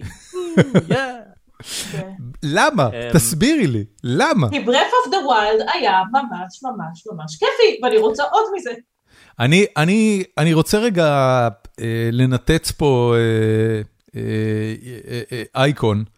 אה, Breath of the Wild היה אריזה מאוד מאוד מלוטשת להרבה רעיונות שנתקלנו בהם בהרבה משחקים קודמים. אה, והוא באמת היה משחק כיפי בצורה בלתי רגילה, וכמובן הפסקול והעולם והאנימציה והכל, כיף נורא להיות אה, בממלכה של היירול אה, ולהסתובב בה. במבט לאחור הוא לא היה יותר מדי דרמטי, זאת אומרת מציינים אותו בתור איזה, איזה משהו ששינה את כיוון התעשייה לאופן וורד. זה לא GTA חתום על, ה, על, ה, על המניפסט הזה? לא, תן לא אגיד לך למה. העניין ב-Breath of the Wild שבניגוד ל-GTA שהוא בתכלס הוא לא מתאים לכולם נקרא לזה הוא די אלים הוא סקסיסטי הוא גזעני Breath of the Wild מגיע והוא פשוט משחק שבאמת יכול להתאים לכולם מילד בן עשר ועד בן אדם בן תשעים שעוד מצליח לשלוט בסוויץ', זה פשוט משחק wholesome בצורה מקסימה. כן יש שם קרבות, כן יש שם אקשן, כן יש שם רגעים של חשיבה וקרבות מאוד מאוד מותחים, אבל זה לא גורם לך להרגיש רע, נקרא לזה. כאילו זה לא כמו ב-GTA שסבבה, אתה גונב את המכונית ה-80 שלך ויורה בשוטר ה-40 שלך, זה קצת כזה, אוקיי, נחמד, הבנתי. עכשיו זה באמת משחק שגם גורם לך ליהנות כאילו בצורה מאוד מאוד טהורה, נקרא לזה ככה. כן, בלהרוג מפלצות של, בלהרוג אלפי מפלצות של indigenous population. גם כשהן מתות הן כזה, אתה יודע, הן כזה מתפצפצות ונעלמות, אין שם כאילו בקטע אלימות פיזית בוטה. אבל מה זה משנה, את חושבת שאת הילד משנה? זה פיקסלים מסוג אחר. לי זה לא שינה, אני עדיין ירית סתם. אני אומר, אבל אני כן אוסיף על זה שמה שזלדה, המהפכה שזלדה עשה, הוא לא מהפכת האופן וורד, הוא מהפכת האופן אר. הז'אנר שזלדה, נינטנדו רצו שנקרא לו, ככה זה אופן אר, הרעיון בו זה שזה לא רק אתה יכול ללכת לאן שבא לך, כאילו זה היה קיים הרבה שנים בגיימינג. זה הדרך שבה אתה יכול לבוא באינטראקציה עם העולם. Um, בזלדה uh, breath of the wild אתה יכולת לעשות דברים כל כך מקוריים על מנת לפתור את הסוגיות שעומדות לנגד עיניך. אם זה לשרוף את הדשא כדי לקבל משאב אוויר חם כדי לתקוף אויב מלמעלה, או אם זה להתגנב ולהפיל עליו uh, uh, כוורת של דבורים או דברים כאלה שאתה רואה איך uh, uh, העולם מאפשר לך לעשות רעיונות שהוא בעצמו לא חשב עליהם. Um, והמכניקה הזו מתבטאת היום בהמון המון המון משחקים נוספים אני חושב שגם Elden uh, Ring uh, מזכיר להמון אנשים את Breath of the Wild כאילו עכשיו ש, שעכשיו כל משחק open world הולכים ל- Breath of the Wild ולא ל-GTA בגלל שרמת האינטראקציה של משחקי open world היום היא הרבה יותר גבוהה עם העולם.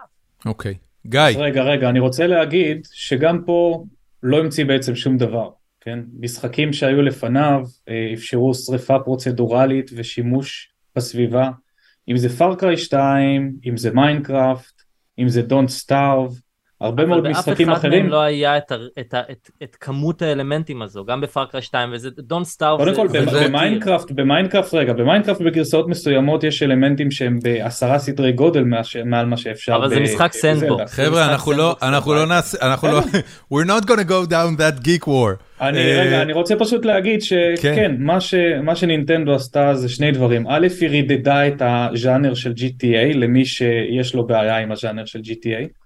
בלי uh, סאטיריטה, סאטירה ואמירה פוליטית וכל הדברים האלה מסביב, זה משחק של feel good, כן. והם כן הכניסו אלמנטים שהם בסופו של דבר אלמנטים שהיו נפוצים יותר במשחקי sandbox למשחק שהוא, שהוא עלילתי. אני אגיד שיותר מזה, זלדה פשוט הלך אחורה עם מה שהוא עשה. זלדה חזר לדעתי אה, לקסם של זלדה המקורי, וזלדה המקורי לנינטנדו נכון. היה משחק שבו אתה נזרק לעולם, אה, דרך אגב משחק שגם הצביע על היוצרים של משחקי דארק סולס משחק שבו אתה נזרק לעולם כן. בלי יותר מדי הינטס ובלי טוטוריאל מאוד מעיק ומאוד מסובך ומאוד ארוך שזה מה שקרה לזלדה מאז המעבר שלו למשחקי התלת מימד. Uh, המשחק הזה פשוט חזר קצת אחורה לשורשים הוא היה קצת יותר uh, עם פחות גלגלי עזר נקרא לזה וזה פתאום אפשר לאנשים להתנסות וכשאנשים התנסו הם גילו אה אני יכול לעשות את זה ואת זה בסביבת הסנדבוקס שלא חשבתי עליה לפני זה.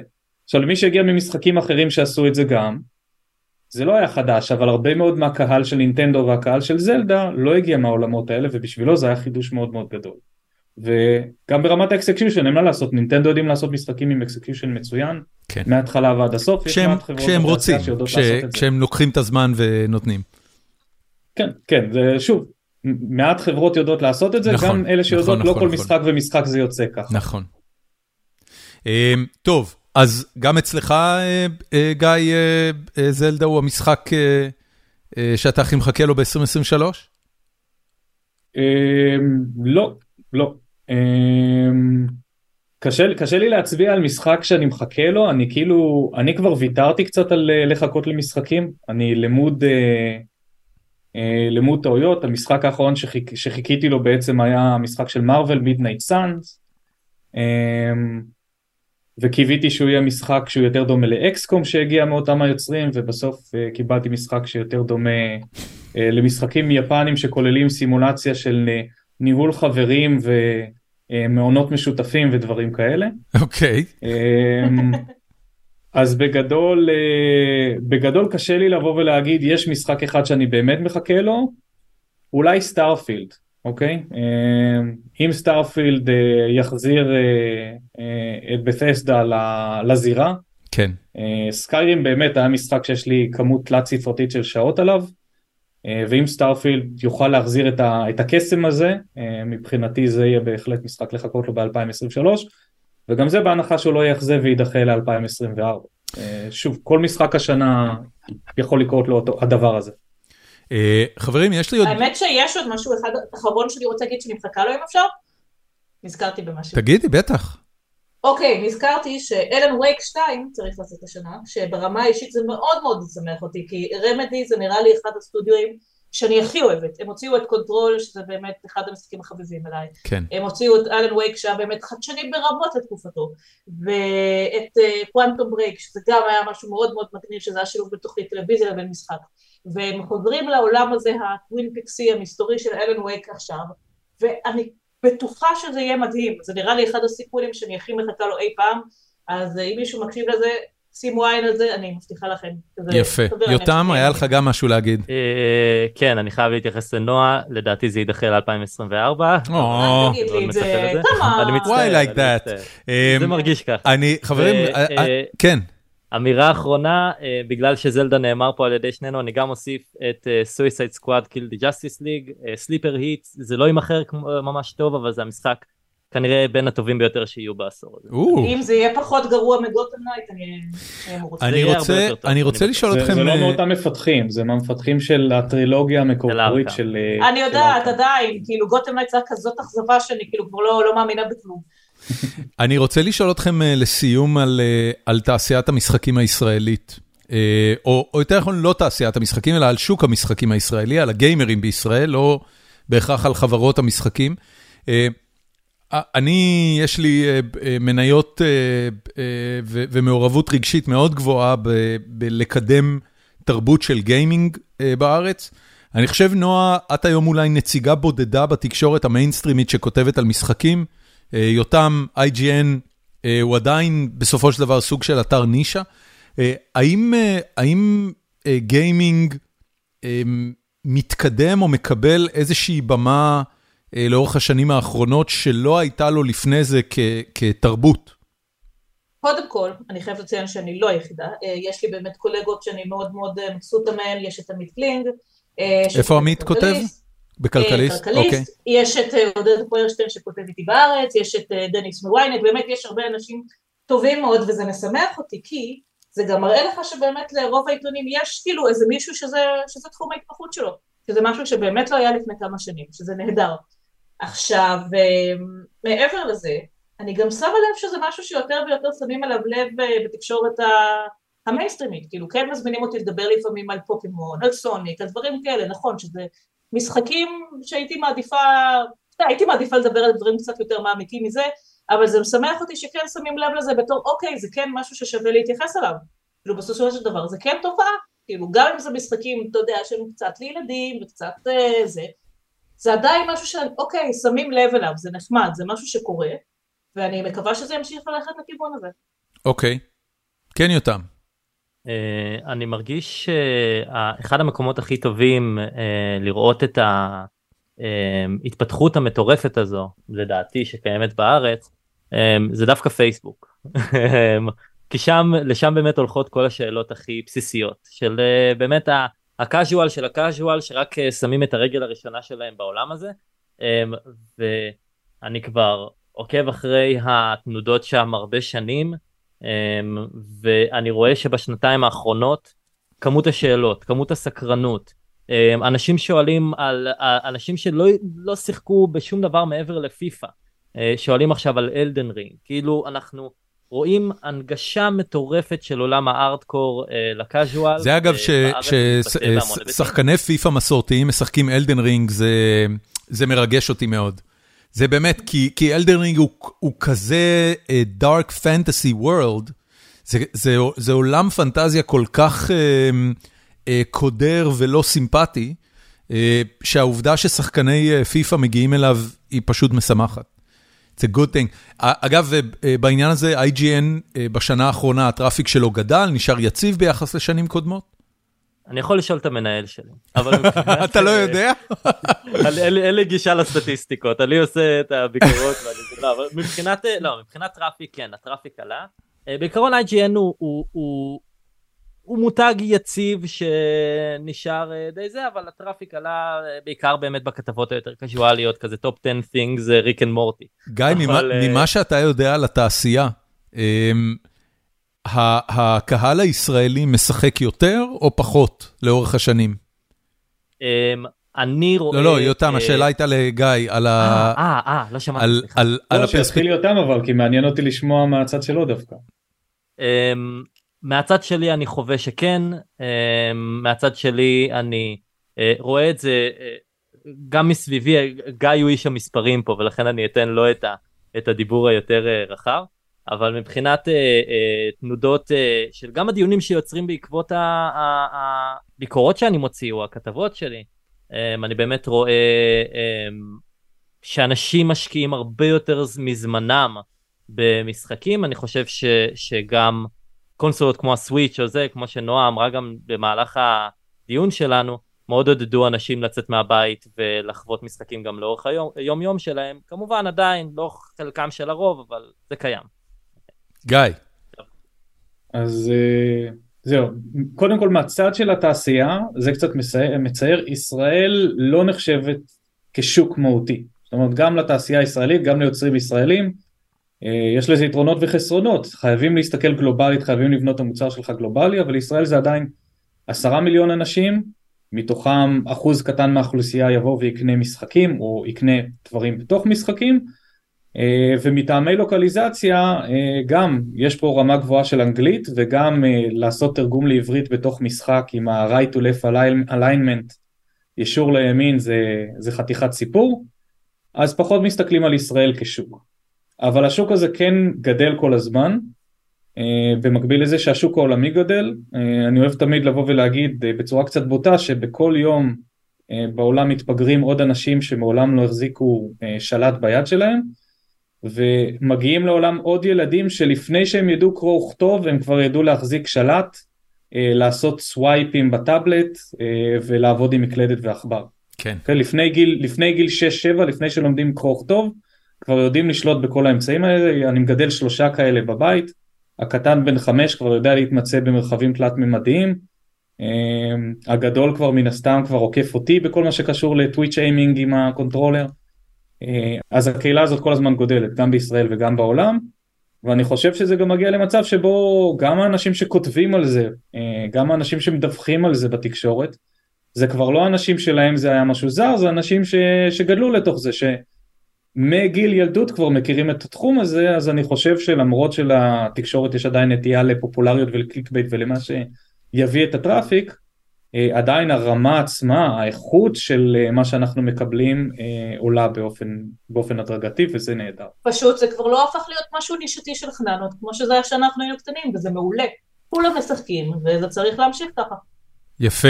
חברים, מה נאחל לשנת 23? אני קודם כל אאחל לכולכם שנת משחקים מצוינים, נטולי באגים ומענגים לפחות כמו שהיה לנו ב-22. אה, שזלדה יצא, נאחל לנו. אה, יותם, איחולים שלך לסיום? אמ, אני מאחל אמ, דחיות הולמות אה, בסדר גודל נורמטיבי, יחד עם פשוט אמ, הנאה מרובה, ואל אל, אל תצמדו רק למשחקים שיוצאים השנה הקרובה, כאילו באמת תלכו לבקלוג שלכם, תשקיעו שם, זה שווה. גיא. אה, הייתי מאחל בעיקר לאנשים אה, ולעצמי זמן משחק פנוי. אין לך מספיק מזה? לשחק משחקים וליהנות מהם. מה זה? אין לך מספיק מזה? אף פעם אין מספיק, הבקלוג רק הולך וגדל. זה אה, נכון. וזה לא רק בגלל שהיום אני יכול להרשות לעצמי לקנות יותר משחקים, אלא פשוט בגלל ש... אמרנו קודם, משחקים הולכים וגדלים בסקופ שלהם, Game as a Service או Live Ops שמחזירים אותך למשחקים ישנים. לתוך כל זה אתה צריך לבוא ולמצוא את הזמן להמון משחקים חדשים, זה, זה לא פשוט. Uh, העבודה ההיברידית קצת עזרה לזה, אני חושב. Uh, פתאום שאתה לא צריך... אפשר לשחק בהפסקת צהריים.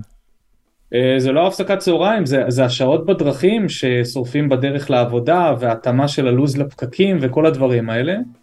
פתאום פה ושם מצליחים לגרד עוד קצת זמן בערבים לבידור, בין אם זה בידור אינטראקטיבי משחקים או עוד שעות טלוויזיה, אבל אה, צריך יותר מזה, אין ספק שזה לא מספיק. נועה. כן. קחי אותנו ל-23, מה תאכלי לנו? אני מאחלת לנו שיהיה כל כך הרבה משחקים טובים שהבקלוג שלנו רק ילך ויתפח, אמן. אה, כי זה, זה באמת הסימן הכי כיפי של להגיד אני לא מגיע לכל המשחקים הכיפים שאני רוצה לשחק בהם.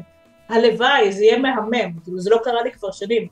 אם אני מסתכלת על מה שצריך לצאת, וכאילו אמורים לצאת הרבה מאוד דברים גדולים שלא דיברנו עליהם, אמור לצאת Diablo 4, שאולי יהיה טוב, אה, אמור לצאת אה, כמה משחקים חדשים ב Assassin's Creed, שאני לא יודעת אם הם יהיו טובים, כי קצת קשה לי עם הסדרה הזאת בשנים האחרונות, אבל יש סיכוי שהם יהיו כיפים. אמור לצאת Skull and Bones, שכאילו למי שאוהב פיראטים זה חגיגה.